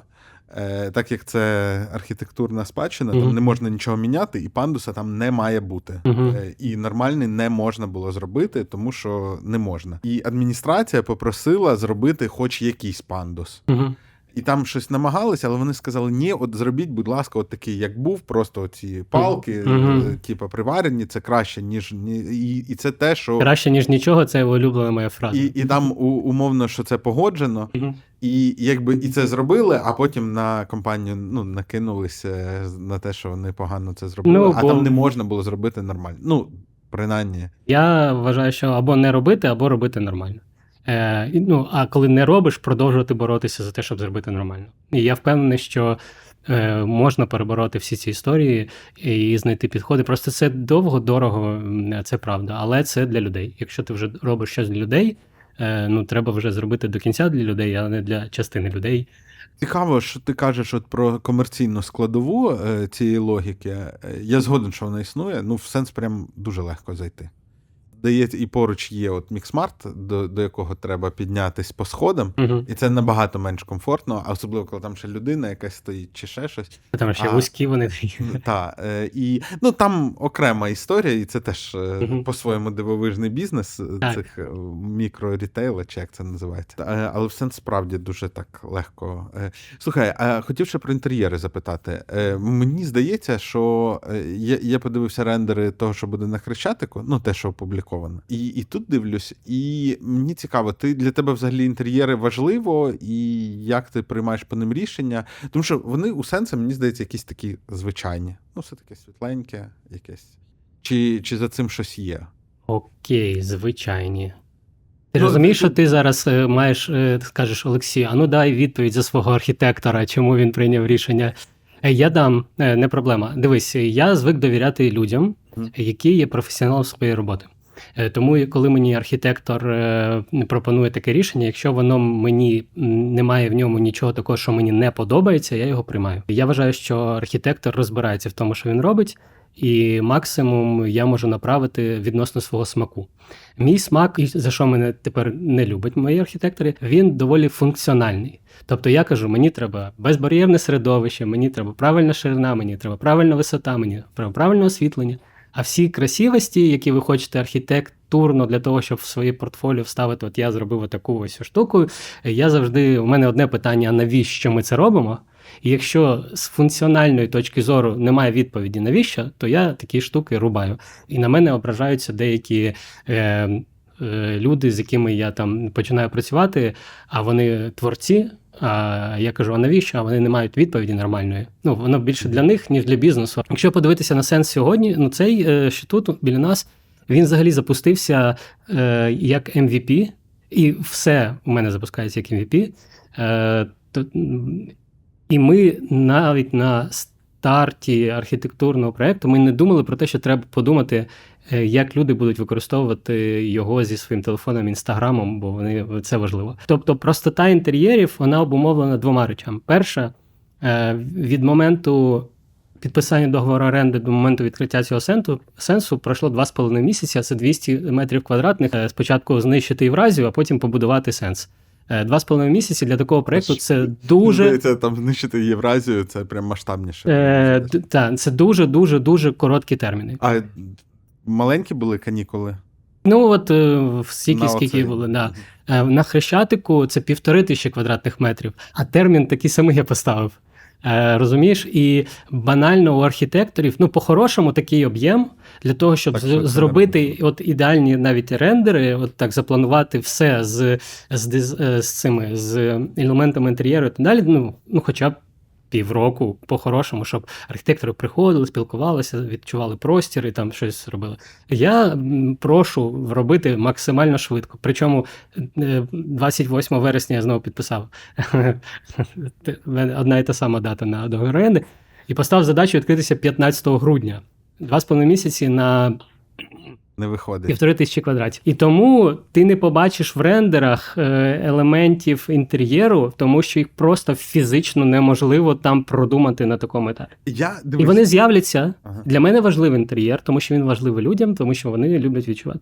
Але я максимально функціональний чувак, і тому, якщо функцію воно виконує, ми його запускаємо і з часом дивимося, як веде себе користувач всередині простору.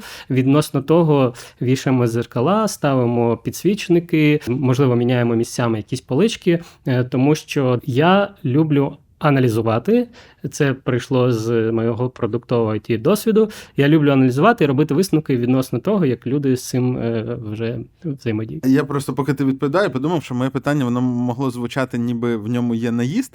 Е, я, я поясню, мені здається, е, що зараз є ну, в дизайні якісь певні тренди, наприклад, на темні кольори. І, і я, до речі, хотів сказати спочатку, що це безпідставно, а потім ти сказав про інстаграм, і я зрозумів, що для зйомки Е, ну, коротше, от я в цій кімнаті е, багато мучаюсь через те, що тут світлі стіни. Мгм. Е, то, тому що для картинки завжди, щоб створити якусь глибину, простір і так далі, зручніше, щоб там було темно. Тоді в тебе ти щось тут підсвічуєш, далі щось темне, з'являється якась перспектива, композиція, і оце все. А тепер подумай, як ти будеш гортати книжку в темному просторі, Так. намагатися її прочитати. Е, і швиденько заснути. Це, це треба якось там окремо, мабуть, підсвічувати і, і все таке. Е, ось, до речі, ще одна можлива відповідь, що треба, щоб видно було, що в книжках Ну, написано. обов'язково. Ну, це має бути правильний спектр світла, бо якщо його зробити занадто жовтим, то буде некомфортно просто гортати сторінки. Навіть просто, якщо ти взяв обрати книжку, не сидиш і читаєш, а просто взяв обрати, то краще, щоб воно читалося легко, а не тобі треба було там якось виводити або мобілку брати, Мгм. підсвічувати. Ну так люди робили, коли були блекаути у нас, але ж це більше. Ні, просто такий рівень освітлення зробити, наприклад, з темними стінами, це прям набагато важче, ніж коли ці стіни світлі. Ну і мені здалося, що це якби трохи проти трендів, але знов таки, я тренди ж дивлюсь не по книгарням, я тренди там по ресторанам, якимось по, по таким речам. А там, взагалі, як відомо, там ну найкраща композиція це коли ось тут над е, столом є світло, Так. далі темрява, ми сидимо біля вогнища. Як ми е, тут і як- наче світ, ну нічого іншого немає. а Ми Так. тільки вдвох з тобою на цьому побаченні за столом. Да. Так. І, і ще бажано, щоб був трошки нижче стіл, щоб ми так схилялися один до одного е, і, і, і, і чули. Е, Слухай, тебе як айтівця не бісить те, що е, робота з цими фізичними просторами дуже не agile. Вибачте, будь ласка, глядачі, хто не любить е, м, Не англіцизми. Е, що я маю на увазі? Я, от мені зараз теж попереду е, я маю пережити один ремонт. Мгм. Е, І мене жахливо, я це вже багато разів говорив в якихось інших випусках. Мене жахливо бісить, що, по-перше, цей процес не можна декомпозувати на якісь окремі задачі. Тобто, коли ти придумуєш гру, ти можеш, е, якщо ти хочеш попрацювати з концепцією гри, Мгм. ти можеш не думати на те, е, про те, буде вона на Unity чи Unreal Engine, Мгм. чи на, на, на прости господи, флеші якомусь. Та флеша немає вже, ладно. Е, якщо, якщо ти робиш ремонт, от ти розказуєш, ми переставимо поличку, Мгм. і це треба буде щось же ж перефарбувати, швидше за все, щось перекрутити. Мгм. Е, і це складно, і щось буде все одно. Ну, ліфт ви не переставите. Ні, Прям тому це 100%. дуже це прям серйозне рішення. так, так, так.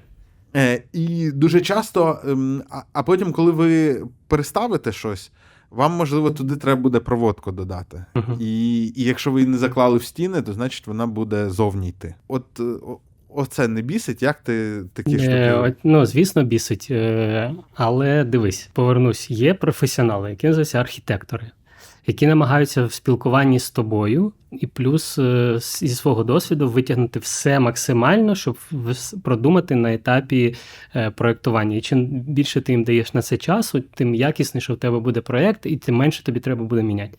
Мій підхід е, до ремонту був до того, як я робив ремонт у сенсі, що я буду робити ремонт тільки тоді, коли в мене буде достатньо грошей на те, щоб найняти людину. Вона все спроєктувала, я все погодив, а потім я зайшов в готове, в готове щось. Так не відбулося тут. Я два з половиною місяця провів на стройки, бо ми в ручному режимі міняли якісь приколи, приїжджали вентиляційщики, питали, де тут решітку ставить. А я розраховував, що вони і самі знають, де правильно решітку ставить, бо воно ж це ж не просто естетичний прикол. Да? Вентиляція це функція, і вона має працювати правильно, а не так, як я, не розбираючись в цьому, просто кажу, от там решітку, бо мені так подобається. І мій досвід дві з половиною- два з половиною місяці на на цьому будівництві каже, що це не потрібний мені досвід, і краще мати можливість е, заплатити людині, щоб вона зробила якісне все, а потім ти вже зайшов. І так само і тут. Але ці Людина архітектори за гроші придумає так, як тобі треба. придумає. Придумає, якщо ти правильно все, ну типу, це твоя задача пр- правильно поставити ТЗ. Так само, якщо ми про розробку, е, замовник приходить е, до програміста і каже: напишіть мені інтернет-магазин, то треба максимально якісно поставити ТЗ, тоді менше треба буде переробляти, і, і програміст одразу закладе. Те саме в архітектурі. Ну це ж і, і то архітектура називається, і то архітектура. Є способи, як зробити це більш гнучким. І, наприклад, е, там сучасні тенденції в ремонтах в е, закладах харчування. Ну, суспільних, суспільних просторах, вони про те, що весь верх ми не зашиваємо, у нас там висять короба, от те, що ти кажеш, що кабеля там ходять. Тобто не треба розбивати стіну для того, щоб завести кабель. Він просто пройде поверху і там десь вийде. І це типу правильно. Так само з вентиляцією. Ну, е, Я ще знаєш, що чекаю. Та в таких приміщеннях суспільних цього більше.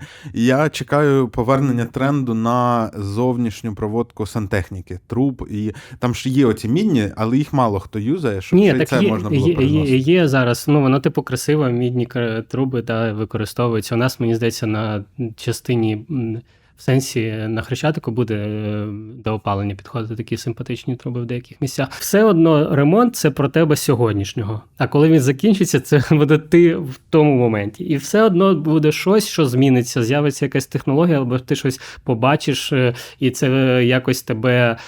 Ти скажеш, блін, а чого я про це не подумав, а тепер мені хочеться, щоб світло тут стояло.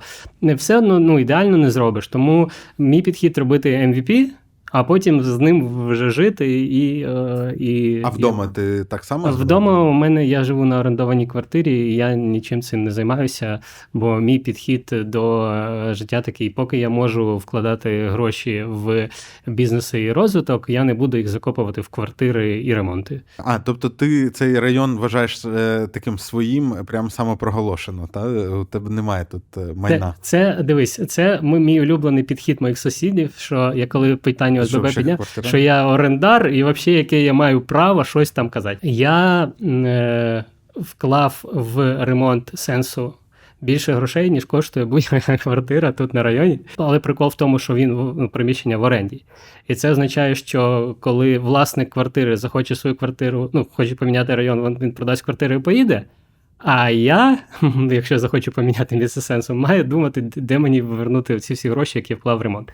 І тому я більше вкопаний е, грошима в район, ніж власники квартир, які до- дісталися абсолютній більшості тут е, від е, бабусь, дідусів, родичів і так далі.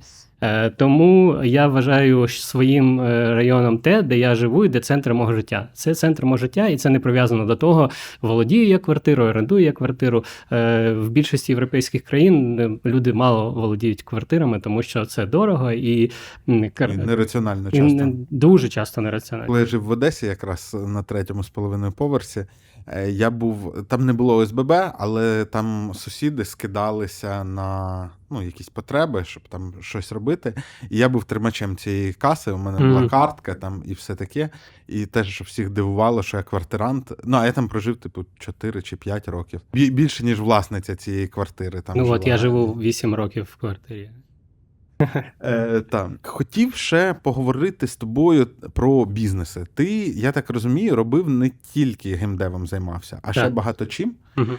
Але ще навіть перед цим про податки, бо я ми якось ці теми на щось Ага. перестрибнули. Багато хто каже, що проблема не в великих податках, а проблема в тому, що в нас часто правовий безпреділ, що щось можуть забрати і так далі. Ти свій бізнес, е, і я так розумію, що по доходам е, це основне джерело твоїх Мгм. доходів і джерело твоїх капіталів, які ти там Мгм. вкладаєш в нові проекти. Е, ти безпечно себе почуваєш з тим, що компанія інкорпорована в Україні? Так. Я абсолютно безпечно себе почуваю, бо я не роблю нічого незаконного. Я роблю все абсолютно в законний спосіб, як то має бути. Е, Я не переживаю абсолютно за те, що бізнеси, бізнеси зареєстровані тут в Україні, бо історії про е, маски шоу вони не є частими і, скоріш і частіше мають об'єктивні причини, ніж е, об'єктивніше, ніж потім ми про це читаємо в ЗМІ. Е, Складно. Е, Наприклад, е, ос- до Черняка не просто так прийшли? так? я думаю, не просто так. І я думаю, що і до фесту не просто так прийшли. Бо ну я щиро, я щиро вважаю, що коли ви стартап, ви маєте право оптимізовуватись. А коли ви величезний бізнес, ну продовжувати оптимізовуватись шляхами, з яких ви починали в 2008 році, вже трошки неправильно. Слухай, але ж там дуже часто це впирається в е, не в маржинальність, а як це? В бізнес-модель. Е, ну, тобто, якщо зараз е, якісь аутсорсингові компанії підуть обілюватись, Так. вони стануть неконкурентними відносно інших. Відносно інших всередині України чи відносно інших в світі. Хай буде всередині України. Ну, значить, хай дають е, якісніші сервіси і будуть конкурентними. Я знаю дуже велику кількість бізнесів, які е, дуже багато сплачують і рухаються не, не по шляху оптимізації, але які тримають е, е, значущу долю ринку, і їх клієнти ніколи не підуть ні до кого іншого. А заклади харчування. Ну, от у нас заклади харчування без оптимізації працює хто? Е, Холдинг Гудвайну і цей е, Макдональдс. Закладами харчування трошки складніше, е, саме через те, що у тебе є, е, ну, є, є різні підходи. Є оптимізація заробітних плат, а є оптимізація е, бізнес-складової, е, як то е, там їжа, чи от Ну, коли розбивають Да, на да, декілька да, от. там і Е. Ні, я зараз поясню. Е, Коли ти оптимізуєш заробітну плату, ну якщо ти вже великий бізнес, будь ласка, переставай це робити. Ну знаходь способи, як заробляти більше, щоб це не бу- не було шляхом е, зарплатах конвертах. Якщо щодо ресторану, якщо ми говоримо просто у нас так юридично організовано, ну законодавчо, що якщо ти ведеш ресторанний бізнес е, е, не через ФОП, то умовно ти купив кілограм картоплі, ти ставиш її на баланс. Потім ти маєш сказати, що 15% це були шкурки. Потім Писати. щось зіпсувалося. І оце все вимагає такої великої кількості адміністрування, що це адміністрування починає стільки коштувати, що тобі просто немає цікавості займатися навіть не з точки зору бізнесу, а просто ти в адмініструванні за- закопуєш всього себе і свої бажання будувати бізнес, будувати ресторан. Тут більше з цієї сторони е, оптимізації через ФОПів іде. Е, от. Е, тому, е, тому так. А давай повернемось, чи боюся я, чому веду все в Україні податки.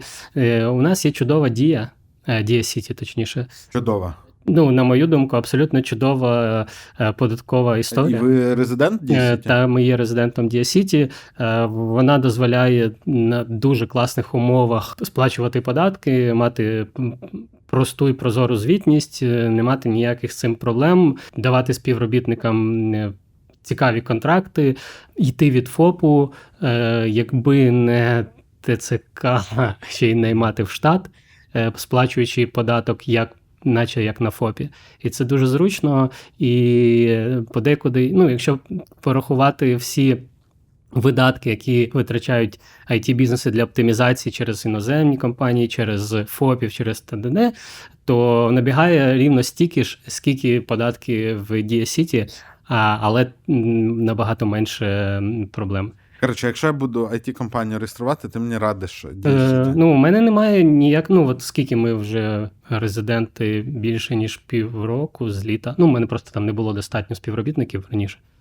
Е, от, е, і ну, поки що нормальний політ, я задоволений. А з приводу чи достатньо в Україні інфраструктури там правової, захисту прав власності, якоїсь. Я так розумію, що дуже часто на якийсь офшор просто простіше заводити гроші, от всякі такі речі. Так, ну але якщо ми не почнемо це робити в себе в країні, то воно і не стане простіше. Якщо ми витрачаємо свій ресурс для того, щоб знайти шлях оптимізації, замість того, щоб знайти, е, щоб побудувати це в Україні і потім донести законодавцю, наприклад, як це якісніше робити, то законодавець і не напише для нас хороший закон, щоб нам було зручно, тому що нам це не цікаво.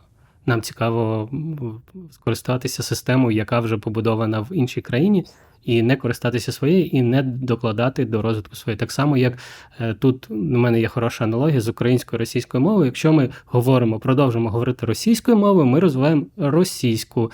Якщо ми говоримо українською мовою, ми розвиваємо українську мову і все, що з цим пов'язано. От і все. Якщо ми не вкладаємо свій час, свою енергію в свою державу, ми розвиваємо іншу державу. Ось і все. Ти один власник цього бізнесу, чи в тебе там партнери? Ні, є? в Хітіці немає партнерів. Тобто ти один, Так. так? Я просто хотів запитати, чи, чи були ще до цього дискусії, але я так розумію, ні, тому що ти сам Ну, та, прийняв це рішення. Е, Так, е, ну у мене були дискусії виключно з моїм юристом і зі всіма знайомими, які вважають, що це неправильно. Але потім, слухаючи їх історії через 2-3 роки, там зареєстрували компанію в Дубаї. Е, по- Порахували, що це дуже вигідно. А потім е, банк дубайський ну, умовно сказав: дайте хабар, або ми морозимо ваші рахунки. І їм це коштувало набагато дорожче, і тепер вони думають, де зареєструвати нову компанію. Знаєш, мені нагадує, е, коли тільки почався інтернет-маркетинг, все будувалося на SEO, на дорвеях і так далі. І по суті, популярність твого сайту залежала від того, наскільки спритно ти знаходиш, знаходиш діри в Гуглі і якусь систему вибудовуєш, щоб через ці діри отримувати трав. І ти там, я просто пам'ятаю, як там інвестуєш 10-15 тисяч доларів в якусь нову систему, е, вона працює півроку, ледь-ледь встигає себе там окупити, і Google закриває цю дірку, і ти біжиш за новою, е, шукаєш нову дірку. А хтось в цей момент робить просто гарний сайт на тематику, і Так, він long-term так, виграє. а потім, е, ну я просто я пам'ятаю, це був якийсь японський SEO шник, один з перших, який такий сказав: чуваки, я буду займатися білим маркетингом, придумувати підходи, е, щоб цим не займатися. І по суті, е, так SEO ком'юніті розділилося. Хтось досі займається SEO, а Хтось хтось муточком. побудував величезну маркет інтернет-маркетинг компанію, де займаються SMM е, е, і SEO оптимізацією. Будуванням бренду, особистого бренду, бренду компанію, і це в сукупності набагато цікавіше, ніж бігати і шукати е, діри в Гуглі. І так само стосується і, як на мене, будування своєї ну, будування бізнесу в своїй державі. Я краще, от я знаю, що, наприклад, я хотів би, щоб держава дала мені можливість е, гроші, які я доначу з компанії на е, фонди, списувати на видатки. Щоб, ну, бо зараз ти маєш здебільшого сплатити спочатку податок на прибуток, а потім задонашити ці гроші на фонд. Рижі, це дуже важливий момент. Е, Часто ми чуємо таку тезу про те, що е, в Америці списують е, благо, благо, ну, благочинність списують з податків. Не списують з податків. А і от ти якраз говориш про, про це, щоб це вважалося видатками, щоб хоча б ну, на ці гроші не нараховувались додаткові податки. Так, так, так. І мені б це дуже хотілося. Якщо У нас немає такого, так? А у нас там є, але воно дуже там дивно прописано, дуже маленький відсоток. І от я зараз, розуміючи, що я це хочу, бо я всередині України, і, і в мене ця виникла історія. Я звертаюся до своїх знайомих законодавців, е, депутатів Верховної Ради, і кажу: подумайте над тим, як це зробити, бо це було б е, дуже зручно і краще, ніж я спочатку думаю, як вивести, заплатити ці податки, а потім коротше беру ці гроші і несу їх в благодійний фонд. Тобто вони не стають моїми, я на них не купую собі щось і просто передаю далі в благодійність. Це ну е, у нас країна оптимізаторів. Ми вміємо оптимізовувати, шукати діри і коротше намахувати державу. І тому є багато підходів, як через це будуть виводити бабки і так далі. Але для того є законодавство, щоб е, працювати над тим, щоб зробити цю штуку зручною, корисною і безпечною з точки зору е, незаконної діяльності. Хай працюють це їх робота. З бізнесових проєктів, от є сенс, є хітіка, ще щось є, е, чи, е, чи це все? Більше нічого наразі немає. Був невеличкий магазин, інтернет-магазин Фризбі, який е, благополучно продав да, в цьому році. А взагалі ще якісь активності плануєш? Як ти взагалі приймаєш рішення з е, чимось зайнятися? Я так зрозумів, у тебе є оцей маркетинговий бекграунд, Угу. е, і е, ну, чи, чи відкритий ти до якихось пропозицій про партнерство, чи може шукаєш щось Не. ще? Я завжди відкритий до всього, що відбувається. Єдине, що в мене не вистачає часто ресурсу ментального все охопити. І тому, коли в мене виникає нова якась ідея, е, то я спочатку шукаю потенційного менеджера цієї ідеї, і якщо не знаходжу, вона лежить собі в беклозі і пилиться там. Е, А потім, можливо, стає неактуальною. Мені зараз е, вистачає з точки зору е, доходу студії. Ми її розвиваємо. Ну, типу, я бачу, як заробити більше в рамках того бізнесу, який вже в мене є. Ми рухаємося в цьому напрямку, і заводити ще один бізнес я наразі не планую. Е, Через те, що в мене вже є бізнес для заробляння грошей. А, а, а сенс це бізнес для там реалізації своїх е, цілей, і для що мені важливо там е, зробити для держави, для суспільства та й для себе в кінці кінців. По часу, скільки ти займаєш, займаєшся тим і тим? Ну зараз, мабуть, е, хітіка у мене через високу інтенсивність в сенсі бере десь дві з половиною години на тиждень. Е, Ось е, і- все. Е, Якщо немає ніяких критичних штук, на минулому тижні трохи більше взяла, тому що наш партнер, французька компанія, невчасно зробила виплату, і я сильно панікував, бо боявся, що я не зможу виплатити зарплату співробітникам до нового року. Ну, бо вайр рухається 5 днів, а там канікули ці невеличкі різдвяні були. І як ну, отримав от п'ятницю, 29 числа, зранку прийшли гроші, а я вже домовився, у кого взяти в борг, щоб роздати всім зарплати. Бо для мене най... найстрашніше це коли я підведу людей, які на мене працюють. А я не хотів би цього робити. І тому я вже домовився, що я візьму гроші в борг. Почекаю, поки цей вайр, вайр прийде. Але він прийшов в п'ятницю зранку, я видихнув. Але це означає, що я витратив більше часу, ніж зазвичай, на те, щоб е, з партнерами вести перемовини, з банками. Ну, коротше, вит... е, а так зазвичай без цих авралів 2-2,5 години на тиждень бере хітіка, все інше е, сенс. Е, А ти е, у тебе там executive позиції немає. Ти там просто власник чи, Ні, чи я там CEO. CEO? Так. Ага. І, і це настільки налагоджений, е, налагоджено все, що тобі достатньо працювати дві години. Ну, воно налагоджується по, потрохи, стає краще і краще і краще. Ну, а як же там оце вийти з операційного управління, е, створити наглядову раду? І от- Ну, е, поки що зарано ну, дивись. е, нас- Ну, Хітіка це маленька компанія. У нас е, на початку. Скільки людей у вас? Е, Зараз працюють 14, якщо не помиляю. Я не пам'ятаю точно цифру, але там до 15 людей на сьогодні, але станом на початок року було 9 там або 8 навіть. Е, Це також про масштабування. Ти розумієш, що коли ти виходиш з 9 на 15, то ще окей, а от на 20 вже треба HR, наприклад. Ось і додаються менеджерські позиції, які просто будуть обслуговувати твій масштаб. І поки ось це виводиться, ну, потроху до того рухаємося, треба не завалити продуктову частину. Має працювати продукт, який заробляє гроші.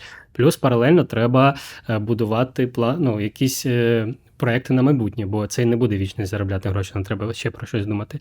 І поки що.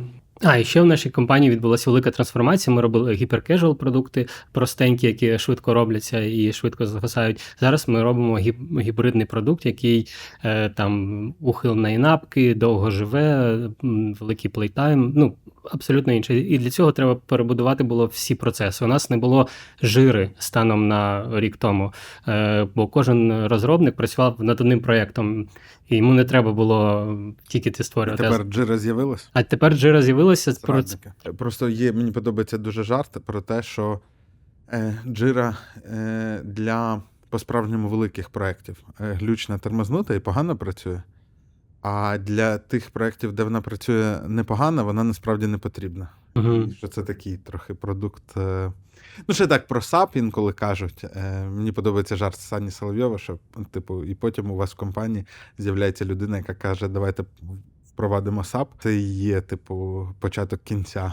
Е, Щодо САПу, та є в мене думка, але я зараз її розкрию. А щодо джири, ну е, так, я сам проти всіляких таск-трекерів і, вважаю, що це некомфортно. Але так само я в минулому і я сьогоднішній ставлю перед собою різні задачі і цілі. І в минулому два роки тому мені хотілося комфортну маленьку компанію, яка е, працює, всі між собою швиденько комунікують, і, і мені достатньо, і всі задоволені. А зараз мені хочеться будувати на гроші, зароблені там е, великі цікаві е, культурні і не тільки проекти. І тому мені не підходить, щоб там була маленька, бо маленька не може заробити велике. Про SAP що думаєш? А про е, е, що SAP можна почати імплементувати, але неможливо закінчити. Е, Я був співзасновником е, стартапу для управління бізнес-процесами зерноторгових компаній. Називається GreenTrack. І нас, е, ну, ми йшли до великих е, проєктів, до великих компаній, там Kernel і так далі, і казали: «Ну, візьміть е, нас. е, От, а їх менеджери казали: а навіщо? Ну, не так. Вони казали, ні, чуваки, ми візьмемо SAP, бо SAP ж це універсальна штука, можна не побудувати, а ми вже були заточені спеціально під них. Але з точки зору менеджера, з точки зору менеджера, який приймає це рішення, якщо ми зафейлимо, він отримає по шапці. Якщо SAP зафейлить, він скаже, це найкраще, що є на ринку. Ну, типу. І тому це такі штуки, які е, тут ти вирішуєш. Ну насправді велику кількість інновацій е, гальмують саме менеджери, менеджери, які приймають рішення, тому що їм безпечніше отримати свій бонус, а не залізти в якусь інноваційну штуку, яка може не залетіти або може взяти більше часу. А САПом, якби ти платиш величезну кількість грошей, щось там імплементуєш роками. Як у всіх. Е, Та і, і ну краще на ринку нема, і все. І потім в тебе з'являється всередині програміст Який там щось програмує. Е, тебе... Потім ти думаєш, слава Богу, що це був не 1С. Так, так, так. Ну і в будь-якому випадку е, великі такі інтерпрайз рішення вони ну, завжди будуть складні, бо е, до них е, приходять багато людей і кажуть, мені тут, тут, ми так і так, і вони на, на, напрацьовують тобі мільярд інструментів, які потім практично неможливо швидко скласти в щось, що тобі конкретно потрібно. Тому я так, я за нішеві рішення під е, якісь конкретні задачі, е, але через те, що в нас не, не така велика, не такі великі ще продукти, не така велика кількість процесів, які треба якось хитро менеджити. е, Жира на сьогодні нам, мої, моїй студії, підходить прям ідеально. Можливо, ми з часом зробимо якусь свою свої ланцюжки, свою історію, але на, на, наразі цього достатньо. Я просто ще люблю про інструменти розпитувати, угу. тому що мені здається, що це дуже сильно такі речі вони впливають. Вони впливають на процеси в компанії, і зрештою вони впливають на саму компанію. Очевидно. Е, Ну, є оця, не пам'ятаю, як цей закон називається, що типу софтверні компанії в своїх продуктах відтворюють організаційну структуру е, власну. Напишіть в коментарях, е, як, цей, як ця теорема називається. І я, я чув от про SAP на- в контексті рітейла, що рітейлові мережі, у яких SAP, вони всі між собою дуже схожі. Ну, тому що це як хребет. І мені здається, що ну, важливо думати. Я не до того, що треба списати свою систему таск-трекінгу, але важливо про ці речі думати, бо воно впливає. От месенджер, який ви, наприклад, використовуєте. Slack. Slack, так. Ти сказав, що ти ще й займався е, системою для управління. Е, Бізнес-процесів зерноторгових чим ти ще компаній. займався?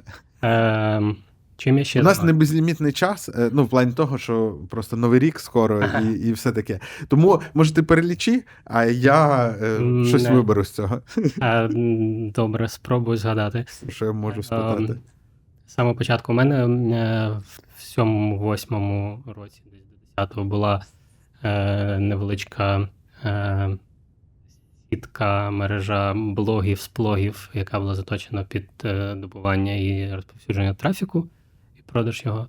А потім у мене був стартап, який називається Це, це був який ринок? Це, це, це Global був? Чи... Глобал. Ну, в мене завжди глобал, бо ну, Україна насправді для it рішень завжди була маленьким ринком і, скоріш за все, до- доволі, доволі довго. Ще маленьким ринком. Як Ізраїль. Ну, типу, ти стартуєш в Укра... на Україні, е, на українському ринку, а потім виходиш вже на світовий, або навіть не стартуєш, е, бо немає, наприклад, тут е, клієнтів. Ну, це не стосується, звісно, там умови того ж самого постеру. Хоча постер стартував на українському ринку, а зараз у нього там по всій по всьому світу є клієнти там у Мексиці, офіс і так далі, наскільки я знаю. А, от, До речі, кажуть, що ці системи управління ресторанами дуже впливають на самі ресторани. скоріш за все, ну дивись. Е, До, цієї тези. Якщо подивитися на інтернет-магазини, вони всі однакові, тому що десятки років люди підбирали правильний UI UX, щоб кнопочка була картинка зліва, кнопочка купити справа, ціна над нею, все понятно. І для навіщо нам експериментувати над сторінкою товару, коли є оптимально вже проекспериментоване рішення? Все, і воно має працювати. Бо інтернет-магазин, його задача не здивувати тебе дизайнерським унікальним рішенням, а швидко тебе провести по е, простому шляху купівлі продукту, який тобі потрібен. Тобі взагалі все одно, які там кольори ти хочеш, цей, не знаю, горіхи. Ти, ну, тобі треба купити горіхи онлайн. Ти хоч буде складно, хоч буде легко, ти все одно купиш. По-любому. І тому там сильно розказувати, що ми маємо унікально побудувати, щоб у нас кнопочка була всіх прямокутна, у нас буде трикутна. Тому що ми хочемо відрізнятися від розетки. Ні, зробіть так, щоб людина швидко клас, клас, клас, купила крізь однаково, а потім працює над своїм брендом, щоб саме до вас прийшли, а не до інших. Е, От і все. Ну або це якщо ви не придумали, як перепридумати інтернет Ну, можете спробувати перепридумати, якщо у вас багато часу, грошей на те, щоб е, тестувати всі гіпотези. Але подивіться на Amazon, він нічого не більше давно вже не придумує, там все понятно, все стандартно. І як би ми не розказували, який він виглядає, наче з минулого століття, то він так і виглядає, але він працює, і це головне. Вони нічого не можуть там сильно поміняти. От, а якщо повернутися до моїх проєктів, потім е, був е, стартап е, застосунок для е, подарункових сертифікатів. Була така ідея, що е, це 2012 рік. е, Була така ідея, що Коли групони летіли, чи вони вже не це, це, летіли? це, це навіть це групон тоді е, летів, е, так, але це не було на іноземний ринок також одразу. Там історія була в чому, що е, гіпотеза така, що у тебе є е, бренди, які тобі дадуть подарунковий сертифікат на маленьку суму, наприклад, 1-5 доларів. І ти можеш його безкоштовно відправити своєму своєму другу. І умовно у друга є сертифікат на 5 баксів в Adidas, а якщо йому по барабану купувати кросівки, він приходить е, в великий мол, а там на Adidas і Nike. І він такий: у мене є 5 доларів на Adidas, піду куплю Adidas. Все. А компанія потім тобі типу, компенсує. Ти її по факту коштує 5 доларів плюс твоя маржа в клієнт. Тобто дуже легко порахувати, скільки коштує кожен клієнт, який прийшов. З білборда ти не порахуєш, а з такої історії легко. Ну і люди швидко розсилають. Ну і плюс ти можеш там купити на Adidas, додати грошей вже за гроші, купити там більше. Е, ось цей стартап е, будував е, десь півроку, і закінчився він великий, великою судовою справою в Тель-Авіві з моїм екс-партнером, який намагався все це віджати, але е, по ітогу через півтора року. Е, Суд присудив, що ну, типу, я нічого не винен, але вже настільки був вигрівший, е, що я не продовжив ни- ним займатися. Е, Потім із бізнесів, що мене ще. Тобто ви це разом почали і потім не поділили щось, так? Ми почали. Ну, я, я якби запропонував йому бути партнером-інвестором, а він погодився, а потім намагався е, максимально уникнути своїх обов'язків. е, е, Спробував, пробував, Грошей не було. да, пробував продати комусь там долю, щоб когось ввести, і це, а ще й розмити нашу. Ну, коротше, там така історія.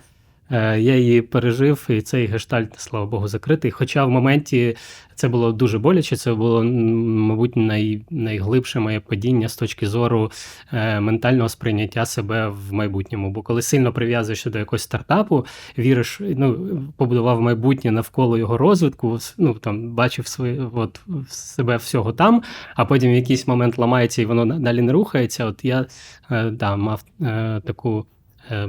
Е, Можливо, схоже на депресію. А ти грузився через що? Через те, що е, світ несправедливий, чи через те, що ти лоханувся і не побачив, що це була не та людина? Ні, чи... я грузився через те, що мій світ розвалився. Ага. Ну, типу, я побудував себе в голові світ навколо цієї цього проєкту, а він в який момент розвалюється, і в тебе все, немає картинки майбутнього. І, можливо, десь там я почав любити невизначеність. Е, Бо невизначеність а допомагає тобі бути ким завгодно і будувати, що хочеш, бо коли все визначено, ти якби не то, щоб ти сильно міг щось поміняти. А, а друге, я перестав е, там сильно паритися, якщо щось піде не так, тому що в будь-який момент може щось піде не так, і краще любити невизначеність, ніж її боятися. У нас ж є стандартна е, функція, закладена природою е, чи творцем, чи хто там нас не створив, що якщо ми щось бачимо, е, щось бачимо, що ми не розуміємо, що це, у нас всього є три реакції: Е, атакувати це, тікати від цього. І нічого не робити. Ну так, заклякнути. І це для того, функція закладена для того, що коли на тебе виходить щось велике в первісному середовищі, ти не знаєш, що це. Це може бути добрий слон, злий Ну, кажуть, най- найчастіше люди заклякають. Це залежить від ну, там, психотипу і так далі. Але найпопулярніше реакція. е, можливо, я не знаю, я не пам'ятаю статистично, але про те, що але якщо ти е, ну, можна сразу, одразу це атакувати або і вбити щось прекрасне, наприклад, а можна від цього тікати і не побачити щось прекрасне. І тому я живу, ну, моя парадигма така, що є невизначеність, її багато. І зараз, до речі, абсолютна більшість нонфікшн, не абсолютна більшість, ладно, дуже багато нонфікшн літератури англійською мовою на заході виходить про те, що е, не, е, світ невизначений, е, вчиться бути гнучкими. Штука, От, м, да, ми, ми поки що ну, до нас це не ну, ми. Е, ми ми маємо лаг е, доходження до нас книжок, тому що якщо їх, е, якщо щось написали в книжці, Це значить, що людина вже це прожила, продумала, прорефлексувала, написала в книжці. І вона виходить там в Америці через два роки після того, як вона була актуальна. Потім вона набуває свою популярність, потім вона через два роки ще перекладається українською. Ну і ми маємо там трошки 4 роки лаг від того, що відбувається на заході на нас. У, них питання work-life balance вже давно не стоїть. е, Ну вже є все одне з життя, і ти маєш їм насолоджуватися. У нас поки що тема work-life balance актуальна. Хоча е, треба. Визнати, що в тебе є тільки life, тільки життя, у тебе немає нічого іншого, крім життя. І, і, і тільки ти е, ним розпоряджаєшся, і, і робота це просто частина твого життя. Відпочинок це частина твого життя, і ти маєш це не балансувати між роботою і життям. В тебе є життя, і там всередині є робота, родина, ти і вона. Е, Це ми трошки Ну, і бажано, щоб вони не конфлікт. Мені дуже відгукується теж. Е, Так. Що ми говорили? Е, Ми говорили про. е, Я, я тебе, ти, ти згадав, ти перелічував бізнеси. А, бізнес, так. були. Це була величезна яма моя. Е, Ось і я полюбив тоді невизначеність і пішов рухатись далі в цьому напрямку. Далі були в основному роботи стартапів. Були якісь ідеї, які я записував, щось пробував, але нічого такого не було. А Потім Де ти працював? я працював тоді я жив в Тель-Авіві, маркетинг менеджером на російськомовній країни в застосунку для фанатів спорту. 365 Scores називався. Е, Потім, е, коли повернувся в Україну, в мене була робота. Мене взяли побудувати рекламну мережу. Продакт, ну, по суті, продуктом, якого нічого немає, окрім ну, задачі намалювати потенційну рекламну мережу. Я її малював, але компанія не відчувала там з часом, почала відчувати великі фінансові проблеми е, в зв'язку з тим, що там йшли, розділялися капітали, власники там партнери розходилися, і коротше, всі проекти, що на майбутнє, були заморожені, і потім і мене скоротили. А, е, це стартап, він був паралельно. Е, От, бо він був. Спочатку я познайомився з Метром, і це був його стартап, я доєднався як з точки зору маркетингу і продажів. А, от, е, але ми так потрошки працювали, поки продукт готували. А я там керував виборчу кампанію у Миколаєві. Е, Кого? а? В- Виборча кампанія? та, а я думав, ти не знаю. Ні? Я а, не знав. Окей. окей, я керував виборчою кампанією мера Сінкевича А. е, і самопомочі в 2015 році, коли Коли він- вона просто розірвала. Я слухай, я це я щось не туди дивився. ти не знав? Ду- Дуже соромно, я не знав. А. Так ти оце привів цю львівську мафію в, до влади в Миколаєві. А- Е, ну, не львівську, львівську в сенсі, що самопоміч львівська, але це, звісно, миколаївський е, підприємець, та, у якого бізнес був, я не знаю, є, і, і він став мером. І потім його знесла, це абсолютно епічна історія, його знесла Ригівська міськрада, Тут я з тобою не погоджуюсь. а, а його знову вибрали. Не Ригівська його, його, його, не Ригівська міськрада знесла, його знесла Миколаївська міськрада, а причиною не то, що не було Риги, а то, що він примудрився за дуже короткий час з багатьом. З багатьма з них пересваритися, Ага. пообіцяти і не зробити зі всіма блоками. Його зносили, е, якщо не помиляюсь, е, 45 з 54 депутатів. А, тобто це консенсус був. Ну. Бачиш, я, я вже якби чи в Одесі, чи в Києві тоді жив, але він знову став мером. Та, ну потім е, та, його через суд поновили, бо Люди довіряють. А в Е, тебе ну, ти трошки не, не зберігаєш стосунки, да?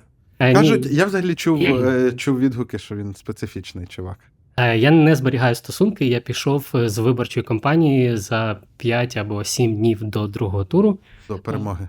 до перемоги. Та, і тому дуже мало людей в країні знають, що я там був залучений. І цю перемогу взяли собі інші люди, і я окей з цим.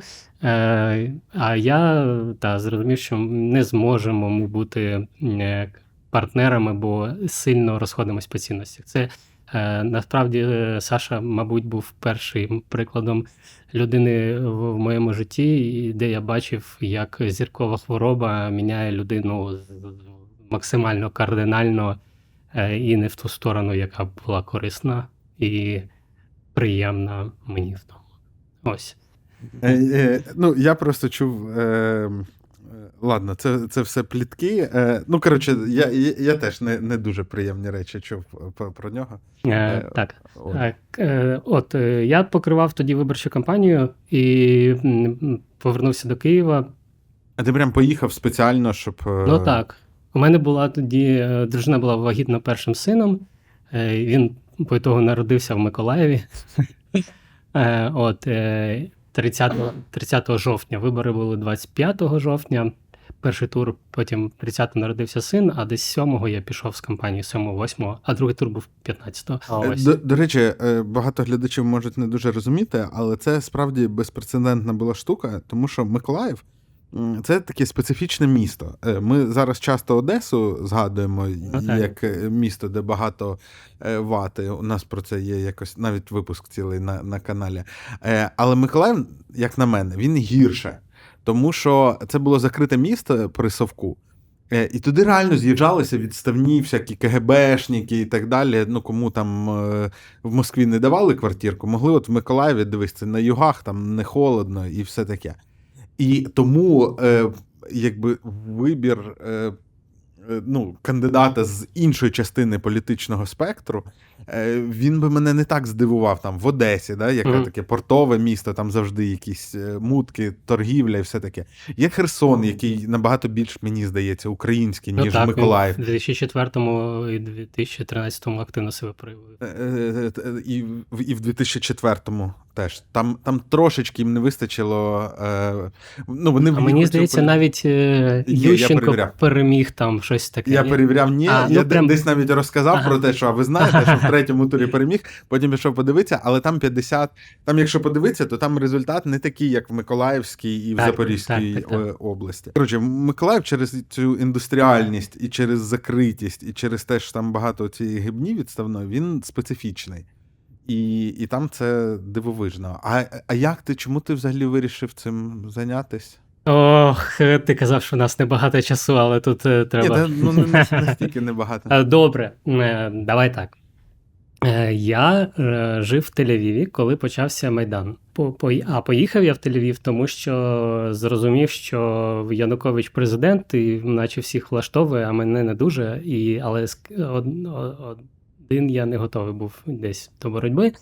Тому я вирішив спробувати поміняти державу, тому що е, розочарувався в Україні на той момент. Коли почався, Майдан 13-го року, е, я брав участь в Тель-Авівському майдані, тому що моя дружина і мама сильно були проти того, щоб я їхав в Україну, бо Роби тут. Бо ти буйний, тебе завалять, е, от, тебе вб'ють. Е, вони так вважали, і не безпідставно, враховуючи, скільки людей загинуло, і лідерів, в тому числі Майдан. От, е, але як тільки Майдан закінчився, я, ми одразу повернулися в Україну, в Київ, і я думав про те, як е, стати корисним Україні саме, бо повертатися з доволі комфортного життя в Тель-Авів в Україну мало мати якісь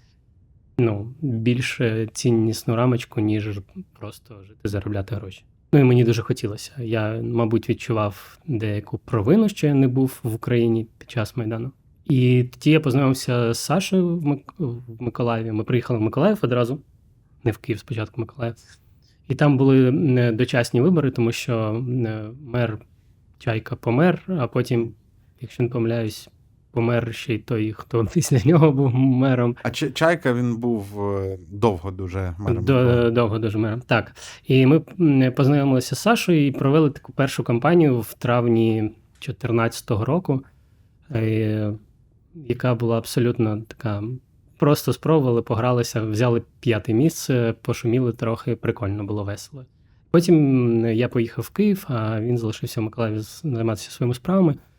От, е, а потім через рік вже були вибори, е, оці, які регулярні мали відбутися. І мене запросив е, Саша стати керівником його виборчої кампанії. Ну і, і заразом виборчої кампанії самопомочі. Е, Там, я ж так розумію, що там суттєва синергія сталася з брендом. Тому що ну, на той момент, ще я не знаю, як ви це оцінюєте. Мгм. Мені це так, от здалеку. Е, здавалось, що е, Україна розпробувала і відкрила для себе Львів. мгм. Е, і цей успіх на себе садовий дуже так замкнув.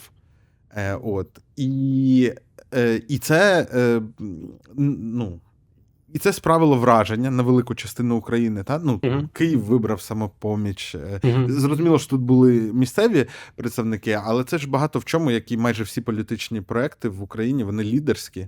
І там, мені здається, суттєва частина оцього була. Чи вам це інакше ви- виглядало? Я м, думаю, що пан Андрій хай мені пробачить, але його рейтинг в Миколаєві, де був прям такий, е, і миколаївці не так багато були у Львові, е, щоб.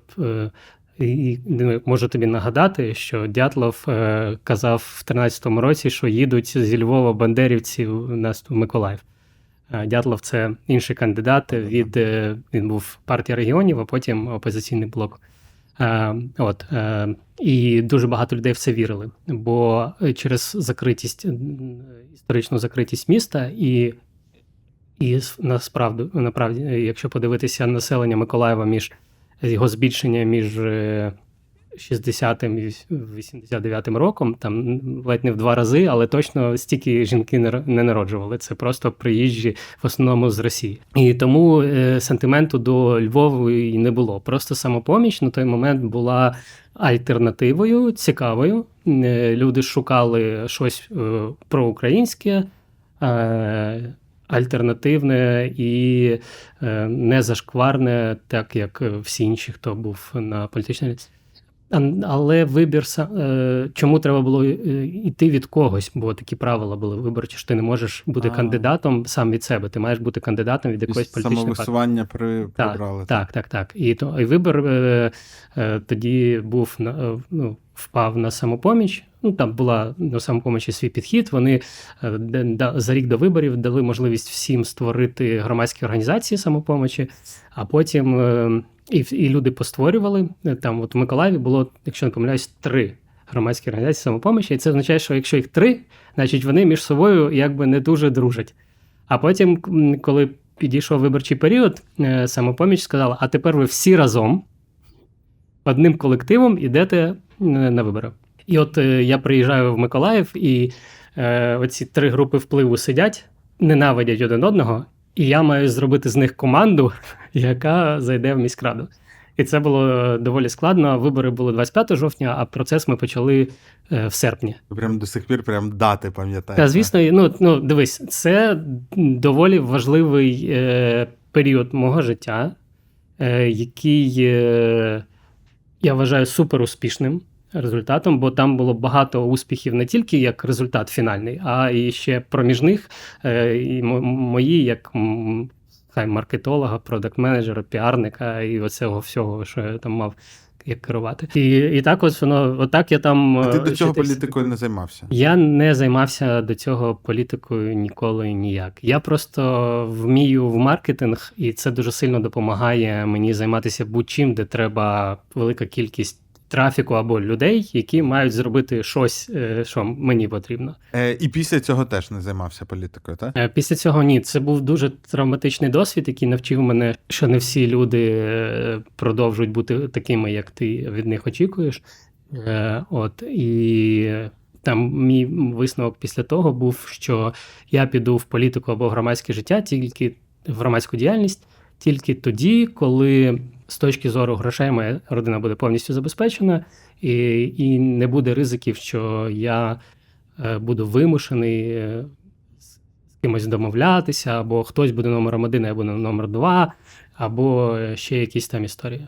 І я це був план, і я його притримувався багато років. Я не відсвічував і не займався ані громадською діяльністю, ані чимось політичним е, до літа 21-го року. Е, е, І тому що ну, вибудовував саме бізнес-історію. А влітку 21-го. А влітку що 21-го року, якщо ти пам'ятаєш, намагалися знести будівлю у нас в дворі. Е, Микільський 7.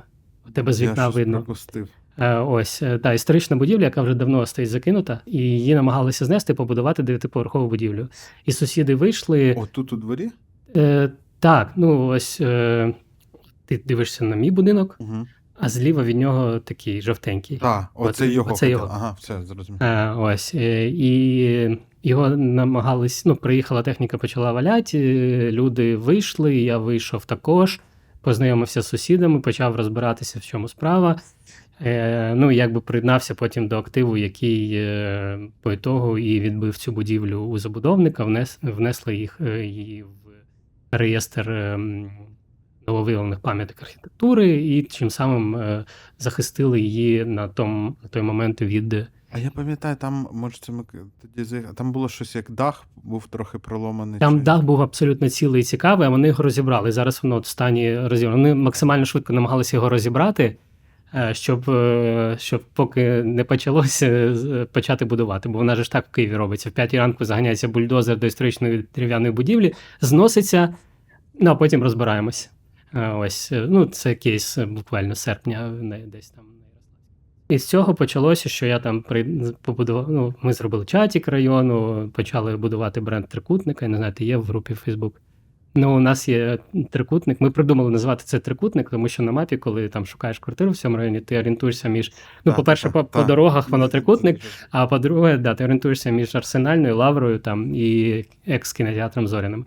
Ось, ем, бо історична назва Хрести, якби, я думаю, не, не, лягла. Це історична хрести, так? Так, так, так, от тут райончику історично хрести, але мені здається, воно зараз ну, не дуже. Ні, трикутник. а трикутник, ось так, він якби ліг. е, І, і це ми побудували спільноту району, а потім, коли я вже ходив і думав, як всю спільноту, де що робить, ну то вже з'явився сенс. Ну і так почалась моя активна участь в громадській діяльності. Потім я доєднався до маршу за Київ спільноти, ну і до інших активностей також.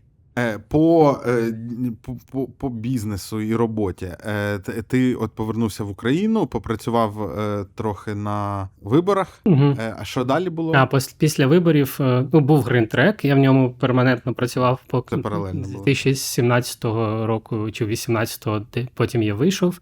Ну, у нас е, в якийсь момент розійшлися погляди, як далі розвивати компанію. Я запропонував, щоб я відійшов, бо ну, ми просто більше конфліктували.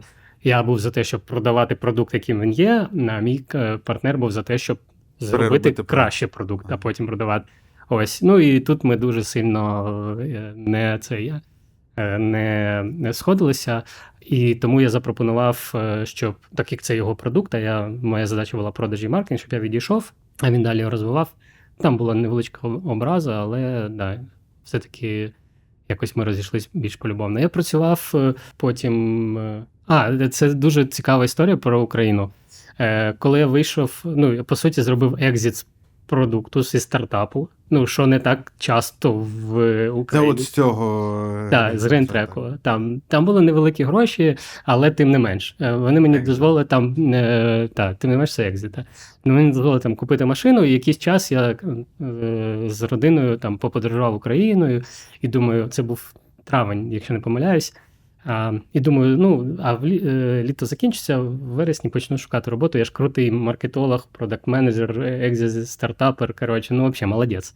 Думаю, мене легко знайду роботу, будь-хто візьме. Але коли я почав шукати роботу в вересні, мені рекрутери починають казати: Олексію, у вас перерва в роботі три місяці. Ладно. Та, я кажу, ви знущаєтесь. Ну, ну, для мене був це тотальний шок, тому що ну, там на заході ті книжки, які я читав, і коли я жив в Ізраїлі, це також. Ну, якщо ти стартап е, ну, будував і ще якось успішно з нього вийшов, ти взагалі король.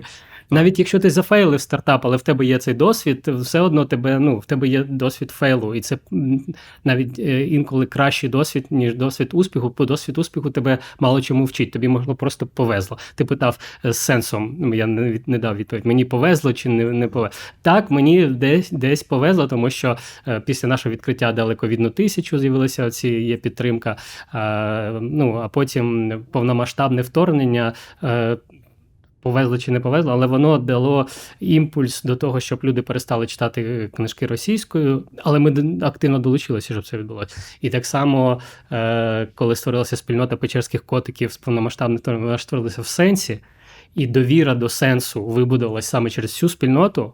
Коли тут е, російські війська рухались сюди, та, то в районі не було нікого, нічого працюючого, ніж оця За, От, це забагато смішно. зусиль і роботи, як для просто пощастило. Е, от, ну так, але ну, а про три місяці. е, Просто мені здається, мені здається, я е, останніх скількись CV своїх, якщо робив, то ніколи там місяці не вказував. Я писав роки, і там було б не видно. Не знаю, було. вони коротше. А ще було смішно, коли подаюсь там на вакансію CMO, а мені кажуть, а у вас тут немає слова AdWords, ви не шарите, да, AdWords?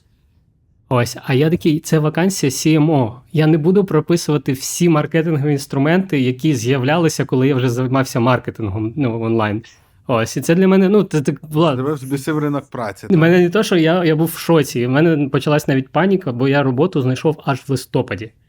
Е, В компанії, яка VPN займалася, і я прям я, я серйозно панікував, що я не знайду роботу, хоча вважав себе ну, доволі крутим з точки зору і досвіду мого різноманітного в різних країнах, в різних продуктах, в різних е, сферах.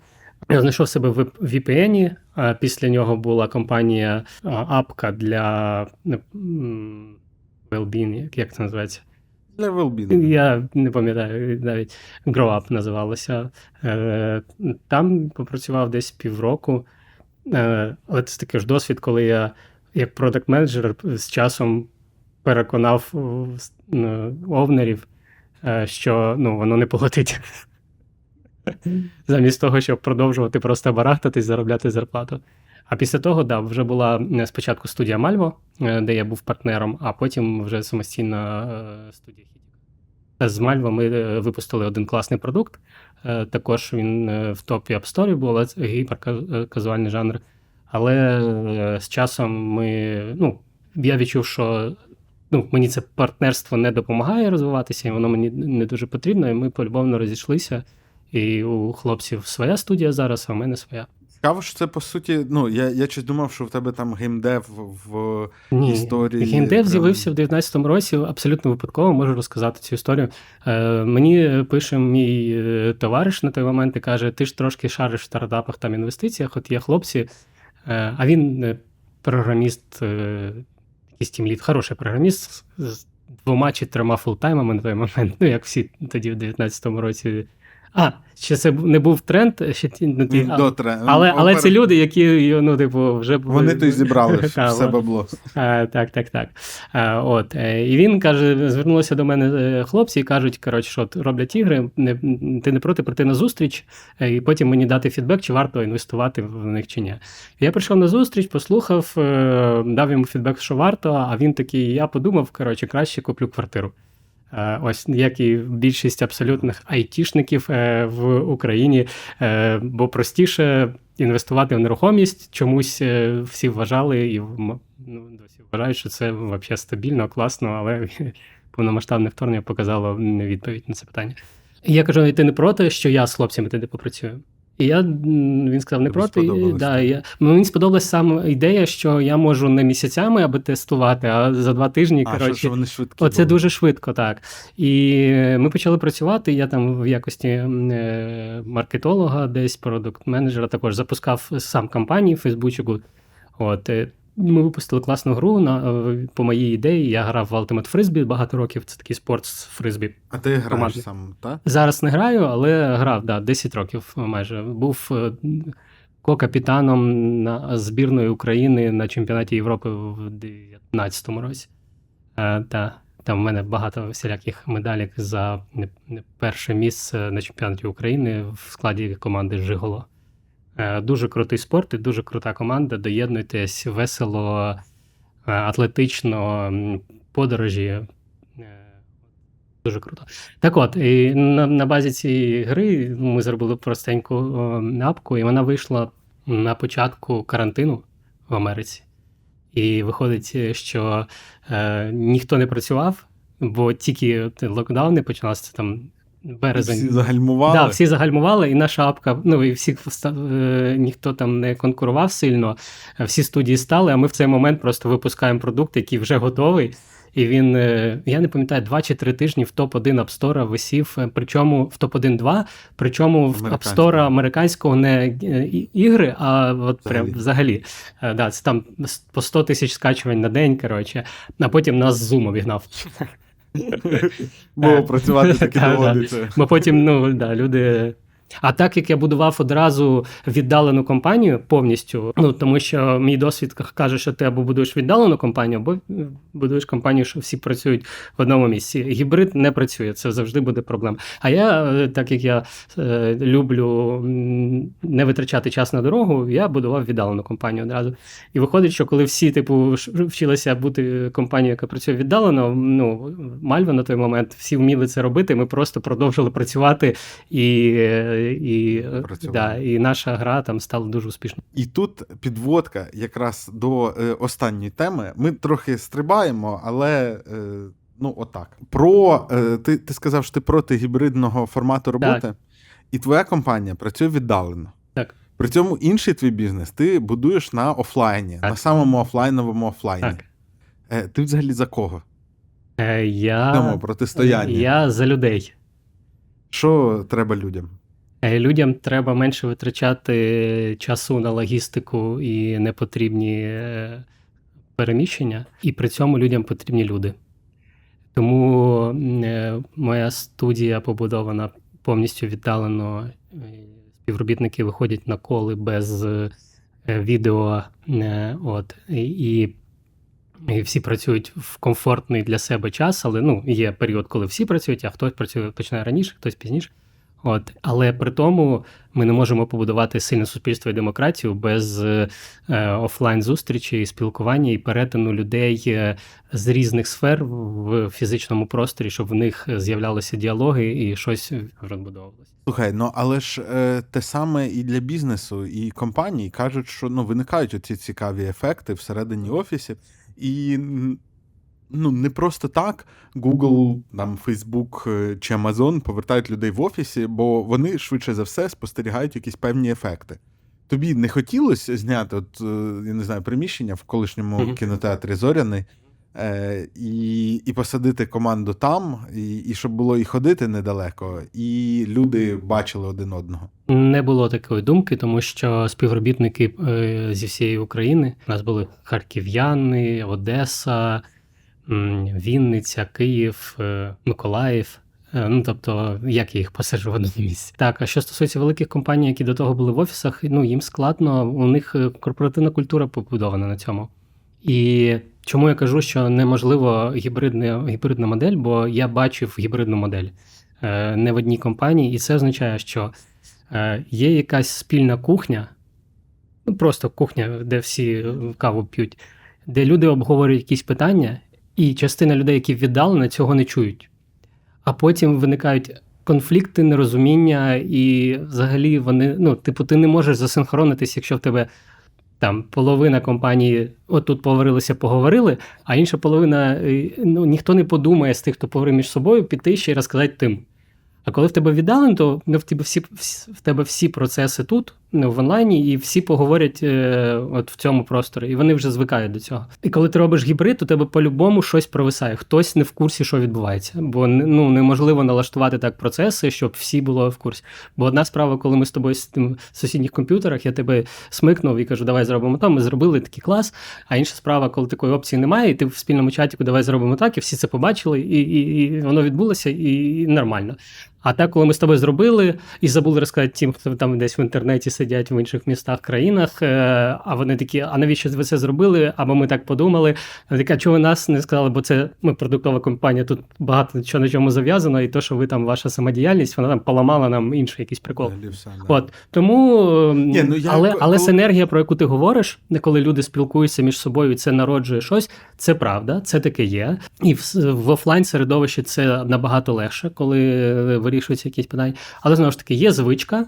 е, Є люди е, з різних міст, і ми так побудовані, і е, ми будуємо таку культуру, де люди в онлайні вчаться ось ці смолтоки, щоб перетворювалися на якісь реальні речі. А коли в тебе 50 людей в офісі чи 5, 5 тисяч в офісі, а 5 тисяч віддалено, то це вже Ну, це зрозуміло. Я коли сказав, що не чи не думав ти зняти офіс і посадити, я не мав на увазі, звісно, зривати людей з їх місць роботи. Ну просто е, коли ти проєктор, це ж досить молода компанія. Та чому ти не розглядав е, робити саме офісний формат? Тоді ж вже ковід проходив, е, ніби Ну ні, ну ні, я ж буду, почав будувати компанію в А, 19-му році. до виходить, Я її для так. себе будував. Я ненавиджу офіс. Я ненавиджу добиратися, ненавиджу витрачати час на те, щоб вдягнутися. Офлайн зустрічі мають бути для е, якби роботи з країною і за Ну, суспільство. Так? Ні, офлайн зустрічі вони ні. По роботі офлайн зустрічі з партнерами вирішують набагато е,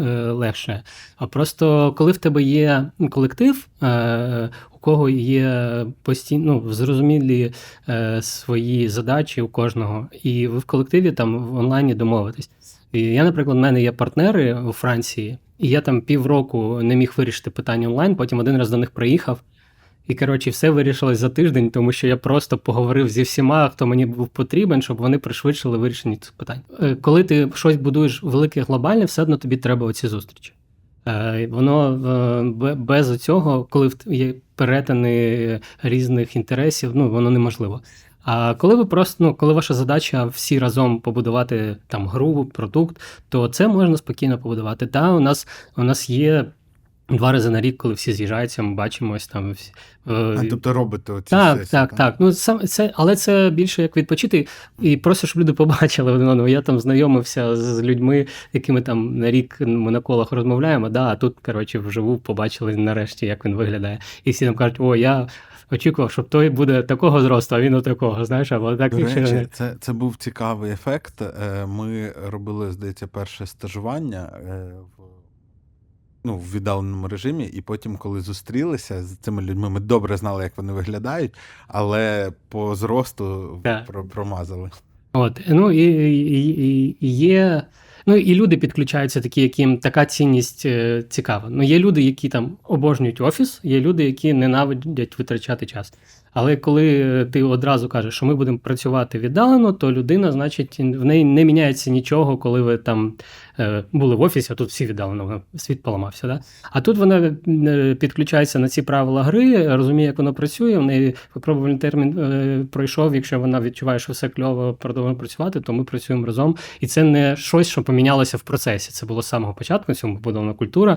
На це людина прийшла, в це вона ввійшла, і нічого ми їй не продавали одне, а отримала вона інше. Мені теж дуже подобається віддалена робота, і в мене більша частина кар'єри в такому ключі розвивалась.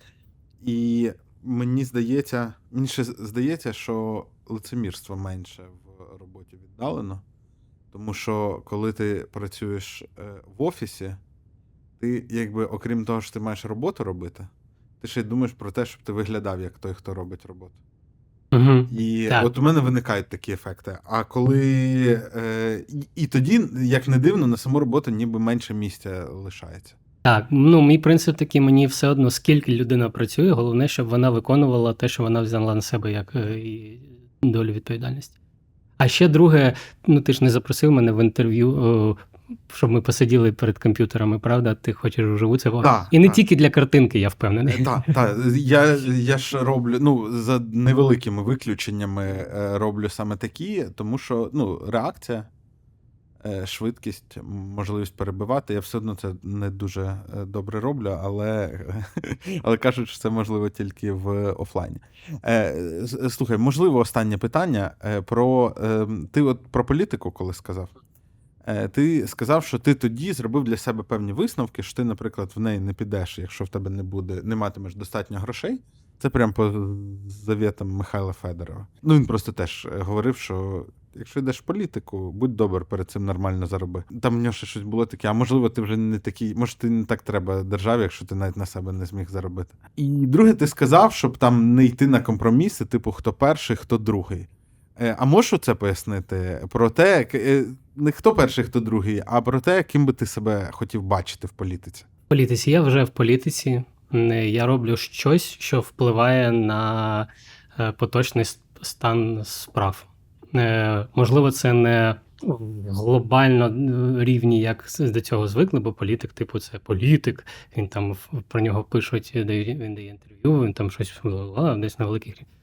І Я, я на маленьких рівнях впливаю, але все одно впливаю. Ну там я вважаю, що е, русофобськість, книгарні сенс дуже сильно підживила, а можливо, навіть і стартанула якийсь тренд на е, українську книжку і на це все на відмову від російського. Ну я вважаю, що це вже політика.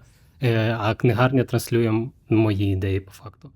І, і е, що, щодо номер один, номер два, ким я себе бачу. Дивись, я в в 15-му році бачив себе як людиною, яка робить роботу, але не ходить на ефіри. Бо це різні роботи насправді. Ти не можеш одночасно бути на всіх ефірах і нести представницьку функцію, і, і паралельно управляти операційним офісом і розуміти, що відбувається на цьому рівні. Ну бо е, будь-який перший номер, президент, е, е, цей мер і так далі, він, він все-таки його.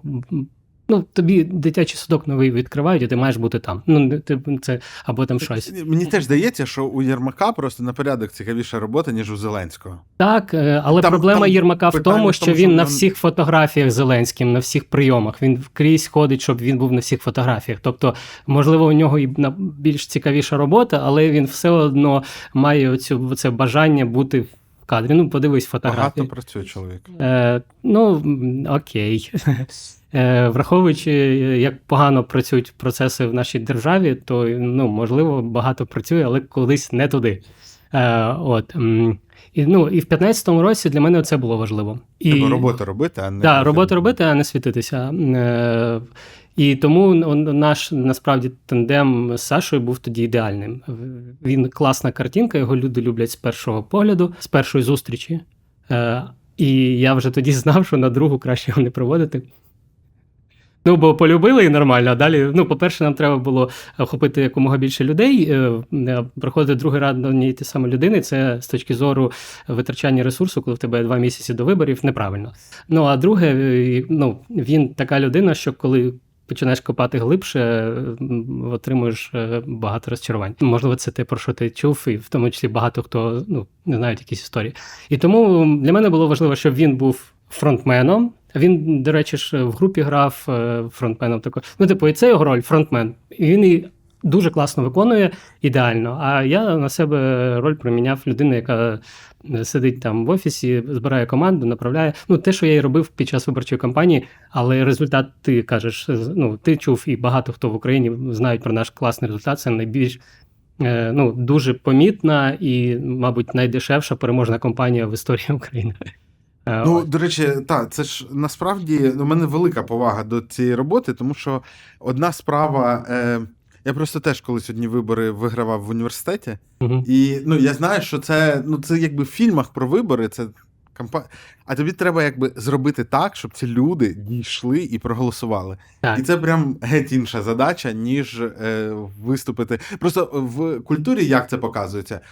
І навіть ми, от коли згадуємо там Ющенка там чи щось таке, от він виступив з такою промовою, такою, потім з'явився символ, і потім люди прийшли і проголосували. Е, А насправді це ж величезна. Ну да, там, якщо правильно, ну, ну тут книжки потрібні, да? бо ти можеш технології, які використовують е, не технології там маніпуляції, а просто технології, бо ти знаєш, що е, мало того, що у тебе є 100 тисяч людей, які сказали, що за тебе проголосують. Тобі ще треба зробити, щоб вони прийшли в той день на вибори. А ще бажано, щоб ті, хто проти тебе, не прийшли.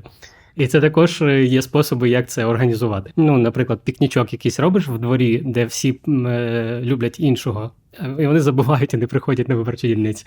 Ну, є багато всіляких приколів. Ми ними не користувалися просто через те, що нас тоді не було на це на, на, на весь спектр ресурсів.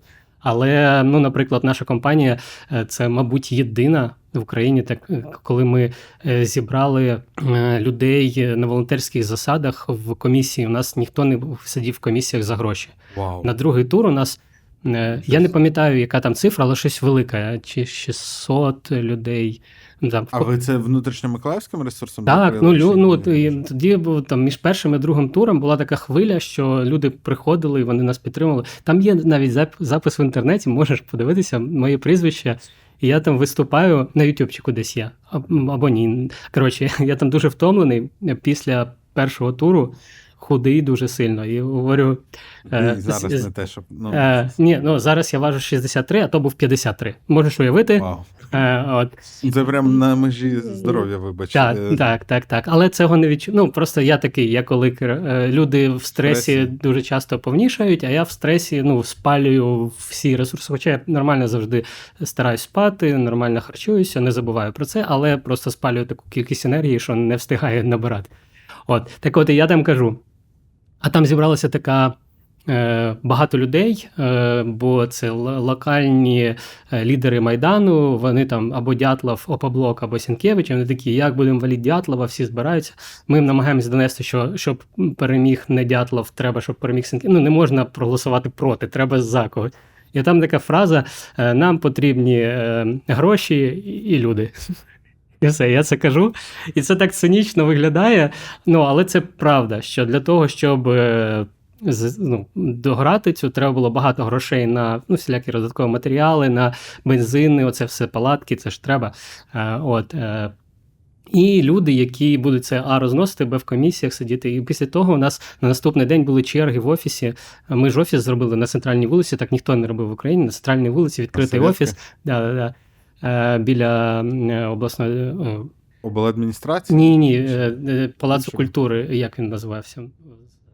Там фонтан, обладміністрація на Адміральській, а в- Ну, там з одного боку Макдональдс, з іншого боку обладміністрація. Це два, дві, два кінця. Ні, вона далі. Радянська з- А вона ще далі. далі заходить. А, це вже за Ну, біля зоопарку, як в Ні, це О, не, да. не Ні, ні, ну, Це... радянська, вона продовжується. А вона продовжується Так, далі?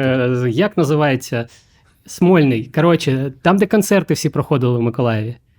Я, я мало бував в Миколаєві. Окей, насправді. ладно. Я ж з області. Я, це Е, так. я забув, як це. Коротше, це з великими вікнами відкритий простір, куди люди могли приходити. Ага. І, і вони от приходили в чергу, ставали, щоб записатися в спостерігачі від нас. І тому, коли був.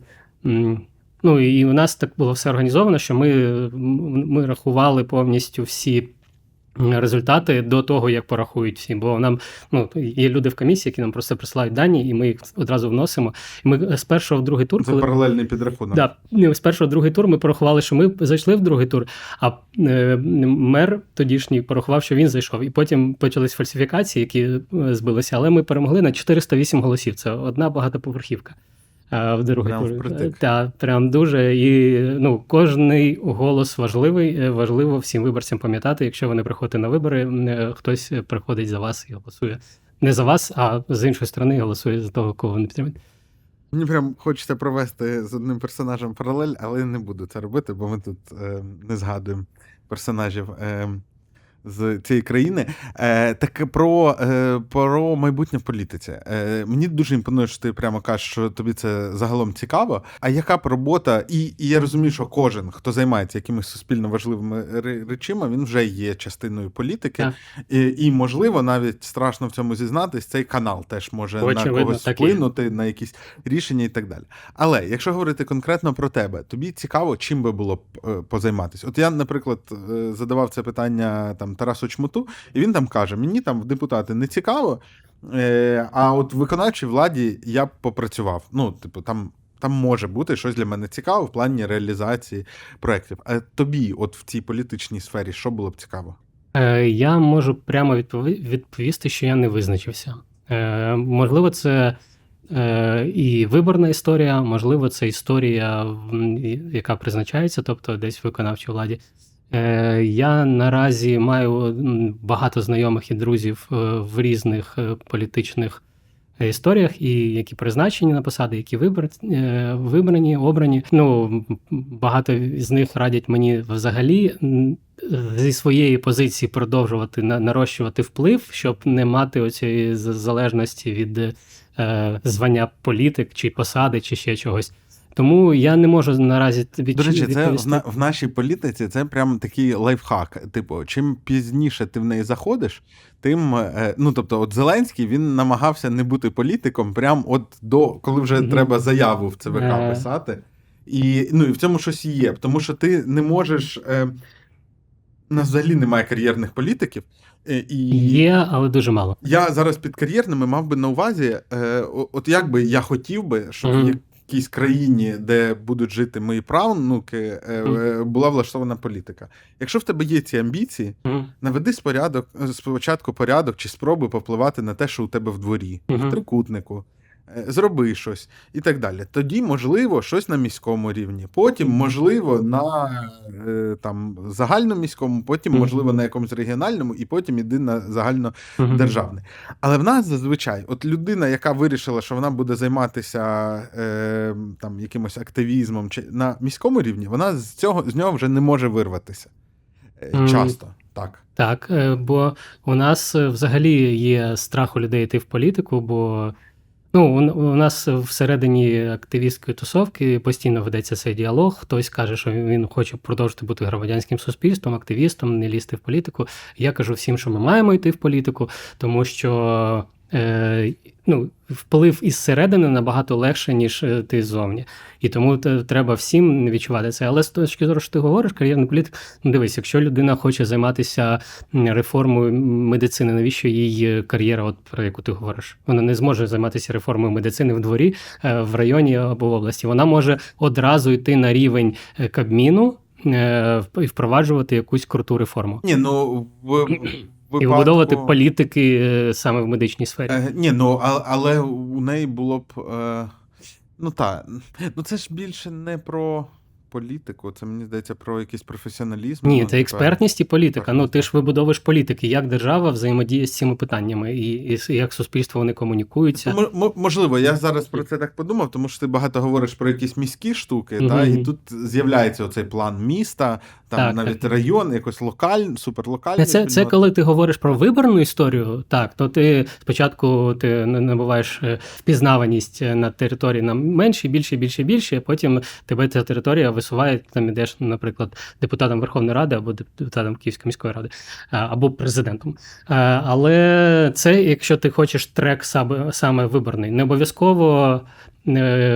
Щоб бути впливати, ну ми ж Мигаля не обирали. Ну ти взагалі Ну, де він там, ну які А цілком собі. Да, і А багато. Да, і багато, ну але ці люди впливають вони на супер е, високих посадах. Ну а про тематику, е, просто знов таки, з того, про що ти найбільше говориш, та е, виглядає так, що є от містобудування, простори і так Мгм. далі. Я слухав е, інтерв'ю Марченка, міністра фінансів, Мгм. І він там говорив про те, що у нас одна з проблем е, в економіці, які він вважає, що держава є великим власником е, нерухомості.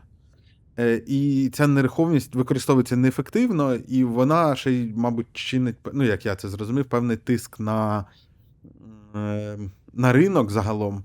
Ну, тобто, я не знаю, яка оренда сенсу, але, мабуть, якби транспортний університет через дорогу не робив вигляд, е, що він там провадить якусь діяльність. е, А ці приміщення були б здані в комерційний обіг, то мені здається, що е, якби вартість оренди сенса була б нижчою, і загалом рентабельність бізнесу. Ну, тут, тут по-різному. Тут дивись, так, держава неефективно управляє своїм майном, це факт. Так, можна було б випустити на ринок багато приміщень, але тут питання ну, е, вартість оренди сенсу. Дивись, сусіднє з приміщенням сенсу з сенсом приміщення буде коштувати зараз дорожче, ніж воно коштувало три роки тому, тому що Тому є сенс. Сенс на це вплинув. Так. Сенс вплинув на те, що квартири подорожчали в районі, бо люди хочуть їхати, ну бо їм цікаво біля цього місця знаходитись. Ну тобто тут е, же ж впливає, що відбувається з комерцією. Якщо там будуть офіси, то вони просто ну в Києві в міськбуді здешевша оренда, але комерційні як магазини воно не повпливає. Е, ну, я це все до чого? До того, що можна на ці речі впливати на рівні піти в Київську міську раду. Угу. е, Та і там займатися впровадженням Так. чогось про доступність, про по- політики. Ну, місто, мені здається, він воно політики не формує, але в нього теж чимало приміщень, і воно Мгм. може на це Так. впливати. А можна піти на загальнодержавний рівень і намагатися якусь е, ну таку більш глобальну стратегічну історію е, впровадити. І, і тоді там хтось у Львові буде цим гарно користуватись, а в Харкові ще краще. Мгм. І тільки в Києві, як завжди. Е, от е, тобі б цікавіше було де от опинитись в цьому. Е, Тут буду повторюватися. Я Не ще не визначився. Да. Мені я рухаюсь е, так, як в мене зараз виходить. Набираю якусь свою там вагу, вплив, е, е, намагаюся розбиратися в якихось нових темах для мене, як ну, якщо я в доступності вже розібрався, там питання культури е, для мене зараз це нова тема, яку, в яку я входжу активно, бо сенс на хрещатику це не про бізнес, це не про доступність, це про е, великий знак оклику, що на хрещатику буде культурний простір, в якому будуть розвиватися. Культурні проекти, фінансуватися, бла, бла. Вся історія про культуру. Е, А ми, мені ти м, о, тоді, очевидно, міністр культури. От. Але ні, Ну, я, ну навіщо мені бути міністром? Я взагалі вважаю, можливо, що Міністерство культури не потрібно. Так, ми ну, у нас достатньо багато всіляких громадських організацій, які б могли б е, будувати, формувати. Е, Культуру, культурні проекти, а держава просто їх фінансувала не через міністерство, І це має бути. Да, бо міністерство це і політична посада, а мають бути якісь такі технократичні Так, ну, по, а, ну, міністерство нам е, потрібно для того, щоб воно формувало якісь далекоглядні політики. А можливо, не потрібно. Може, це має бути е, не знаю, борт з 20 найактивніших організацій, які роблять культуру, і вони вже є. Ну такі проголосували. Інвестуємо максимально в кіно. І все. І, значить, е, рік кіно наступне, а потім книговидання, а потім там ще щось. Можливо, міністерство цього не потрібно. А, а, а наприклад, коли нам дослідження потрібні, ми їх будемо у комерційних організацій е, замовляти, а не буде е, робити пр- працівники Мінкульту. І тут ну, у мене більше питань зараз, ніж відповідей, тому я не впевнений, що є якась посада чи місце, де я от мене от постав, і воно прям все одразу заживе. І тому я рухаюсь собі. Дивись, є, є ж просто інший підхід. От е, не знаю, ти знайомий з Ксенією Семеновою? Звісно, Е, ми друзі. Звісно. Е, ну, от мені здається, от у неї підхід такий. Е, е, і у нас же ж записаний, до речі, з нею випуск. По- Подивіться, чудовий. Е, як сказала Аліна Михайлова, промінчик надії в про Ксенію Семенову в Київській міській раді. Ну мені здається, вона просто в це пірнула. Ну тобто, не там була ця можливість та політична стати депутатом. Так. Е, вона в це пірнула і просто вигрібає. І вигрібає, мені здається, дуже круто. Просто на ходу розбираючись з цими всіми ліфтами, е, якимись проблемами, пішохідними переходами і всім таким. Е, але це не твій шлях, так? Е, мабуть, ні. Е, по-перше, зараз немає е, оцього гіперлупу в політику, який відбувся в 19-20 році, і для Ксенії в тому числі. Е, От, і то, що, е, ну, мабуть, це не мій шлях пірнути і потім розбиратися. Ну, тому що я вже трошки поплавав, е, да, в мене є якийсь досвід, і я вже більш свідомо до цього підходжу. У мене є там в думках великий проєкт, як зробити так, щоб такі, як Ксенія, пірнали трошки більш підготовленими. Ага. Бо ну, Ксенія крута, тому що вона пірнула і залишається собою, і робить роботу якісно. І дуже багато працює. А більшість абсолютно ті, хто пірнає, е, опиняються в ситуації, де вони опинилися в раді, не розуміють, що робити, і тут вони, і в них немає внутрішнього стрижню, який би їм сказав, це не робити не можна, це не можна. І до них підходять люди, більш досвідчені, кажуть, от тобі гроші, ти голосуєш. А, і, і все, і ти стаєш просто статистом. От, е, чесно, на 90 плюс відсотків Київська міська рада складається з таких людей. Ксенія, Аліна і е, Кулеба, от, мабуть, трошки не такі. А всі інші, здебільшого, як на мене, не мають своєї суб'єктності там. Вони просто інструменти Ти думаєш про те, що треба інструмент, який би таким людям дав суб'єктність? Я хочу, щоб е, у нас була освіта на цю тему Ага. в максимально простому форматі, бо до мене приходили люди за місяць до виборів і питали: а яка ж буде зарплата у, у, у депутата міськради А Миколаївської? її, а її немає. А її Це- немає, да. І це то- тобто, от людина вже в процесі, вона вже кандидат в депутати, а вона не розуміє, що їй не будуть за це платити гроші. Тобто рівень її підготовки до цієї роботи він від'ємний. Е, і, а мені б хотілося, щоб заходили. Ну так, ми, ми часто скаржимося, наприклад, що це дуже неправильно і несправедливо, що, наприклад, е, депутат е, Київської міської ради не має зарплати, тому що Київ величезне місце, Так, і це мільярдні працювати- бюджети, і ти обов'язково маєш отримувати гроші за цю роботу. І, і ти маєш багато на неї часу витрачати, щоб робити це кваліфіковано. Але як ми хочемо це пролобіювати, якщо більшість ну, там, цих депутатів чи велика їх частина вони не мають достатньо правової свідомості, щоб розмірковувати про це в таких термінах, що, типу, е, це, е, ну, це має бути влаштовано так, а не так. Е, Коротше, про освіту думаєш, да? Це, ну, дивись, всі ці теми дуже великі. Угу. І там, і, от ти задав питання годину тому з приводу бізнес складніше, не складніше. От для мене, щоб побудувати е, сенс на хрещатику, щоб побудувати ларьок шаурмою, щоб побудувати, не знаю, величезну it компанію це все одно однаковий мій час. Просто питання, чим ти займаєшся в цей час.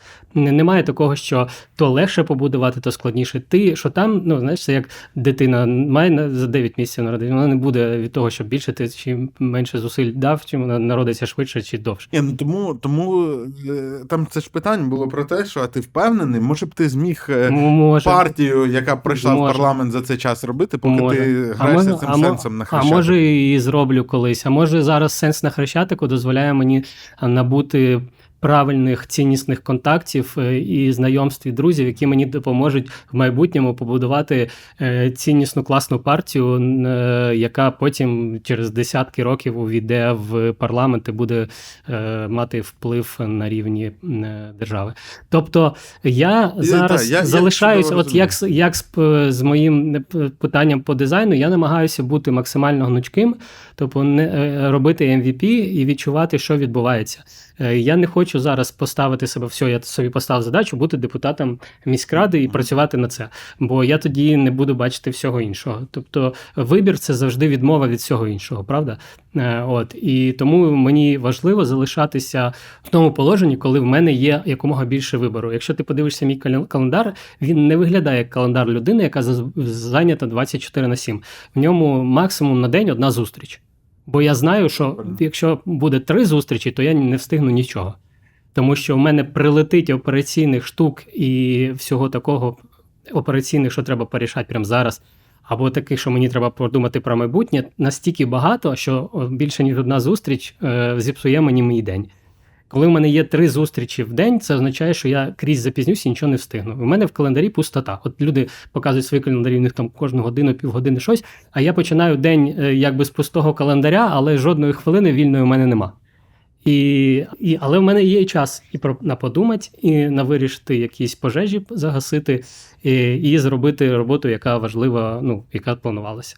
І тут так само, якщо я зараз визначу для себе, що я хочу бути міністром культури, то я маю в це всю сторону почати пахати і не бачити все. А я не впевнений, що міністр культури для мене це та позиція, яка буде мені цікава, е, де я можу класно впливати. Тому я роблю те, що я роблю, показую іншим приклад свій, е, намагаюсь когось надихати, е, вибудовувати якісь системи, якісні, хороші знайомства, ціннісні і так далі. Щоб в моменті, коли відбудеться подія, ну, наприклад, призначають вибори, з'являється паротяг, який затягує всіх в парламент. Е, Два паротяги. Один називається Зеленський, інший називається Залужний.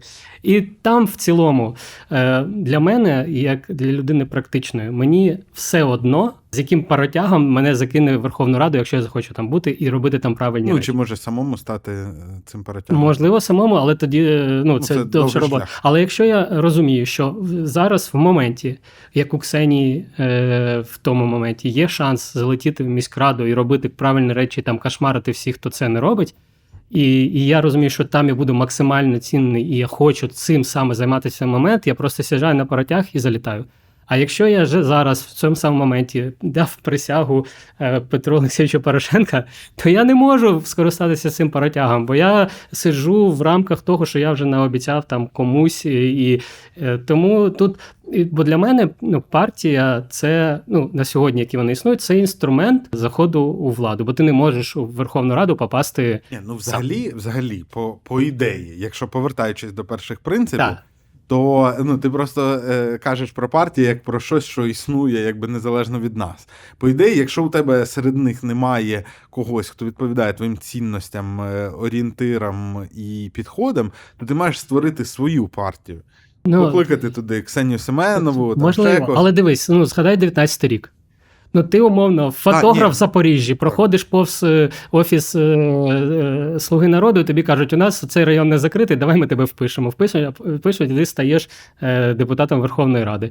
Е, про яку свою партію мова? Ти вже там. Одна справа, що ти не знаєш, що з цим робити далі. ну це ж теж ненормально. Це ж не Ненормально, але це ознака суспільства зрілого. Це швидше ознака того рівня розчарованості, який був у суспільстві. Це ознака нашого суспільства. У нас немає іншого суспільства. І ми не можемо чекати зрілого суспільства, ти щоб почати думав щось про- робити. Про те, як, як взагалі звідки беруться перетяги. Ну, зрозуміло, що чи, чи не можна спродюсувати е, когось нового? Можна. Очевидно, можна. Ну, можна все зробити.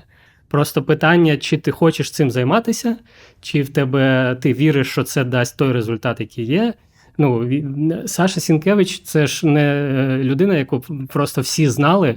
Мгм. Е, ось в нього була впізнаваність на момент е, виборів е, 10 тисяч людей. От за нього проголосувало в попередньому попередніх виборах 10 тисяч, і то я не впевнений, що всі зрозуміли, за що вони проголосували. От на, на місто, де півмільйона населення, там голосують 340 тисяч, якщо не помиляюсь. От. Ну, 10 тисяч це насправді теж немало. Зробіть, щоб ну, за ну, когось. Ні, ну, але ще через через те, що в нас був попередній раунд виборів, і ми вже його якби трошки провели, але у нас не було тоді задачі прям перемогти, у нас була задача спробувати. А, от, е, Але знову ж таки, у тебе є впізнаваність. Чому Зеленському стало ну, було доволі легко, бо в нього була 100% впізнаваність. Чому е, Порошенку, е, ну ми говоримо Порошенка, і в нього 100% впізнаваність, але він ніколи ніким вже не буде вибраний, тому що в нього є е, 40 5 чи скільки там відсотків антирейтингу. Ну просто це ніколи люди, які... не каже ніколи в Україні. Я просто в 2004 році е, чуваку, який був, е, у якого батьки були за Януковича, угу. е, і я з ним посперечався на 70 гривень, це тоді були Ого, ну гроші ну, так, чи 50. Е, ем, Посперечався на те, що Януковича не буде ніколи більше в політиці. Ну, мені було очевидно. Я Ні, ні, є, очевидно, але є рейтинги, ти не, не послугався. У нього не було антирейтингу на той момент такого.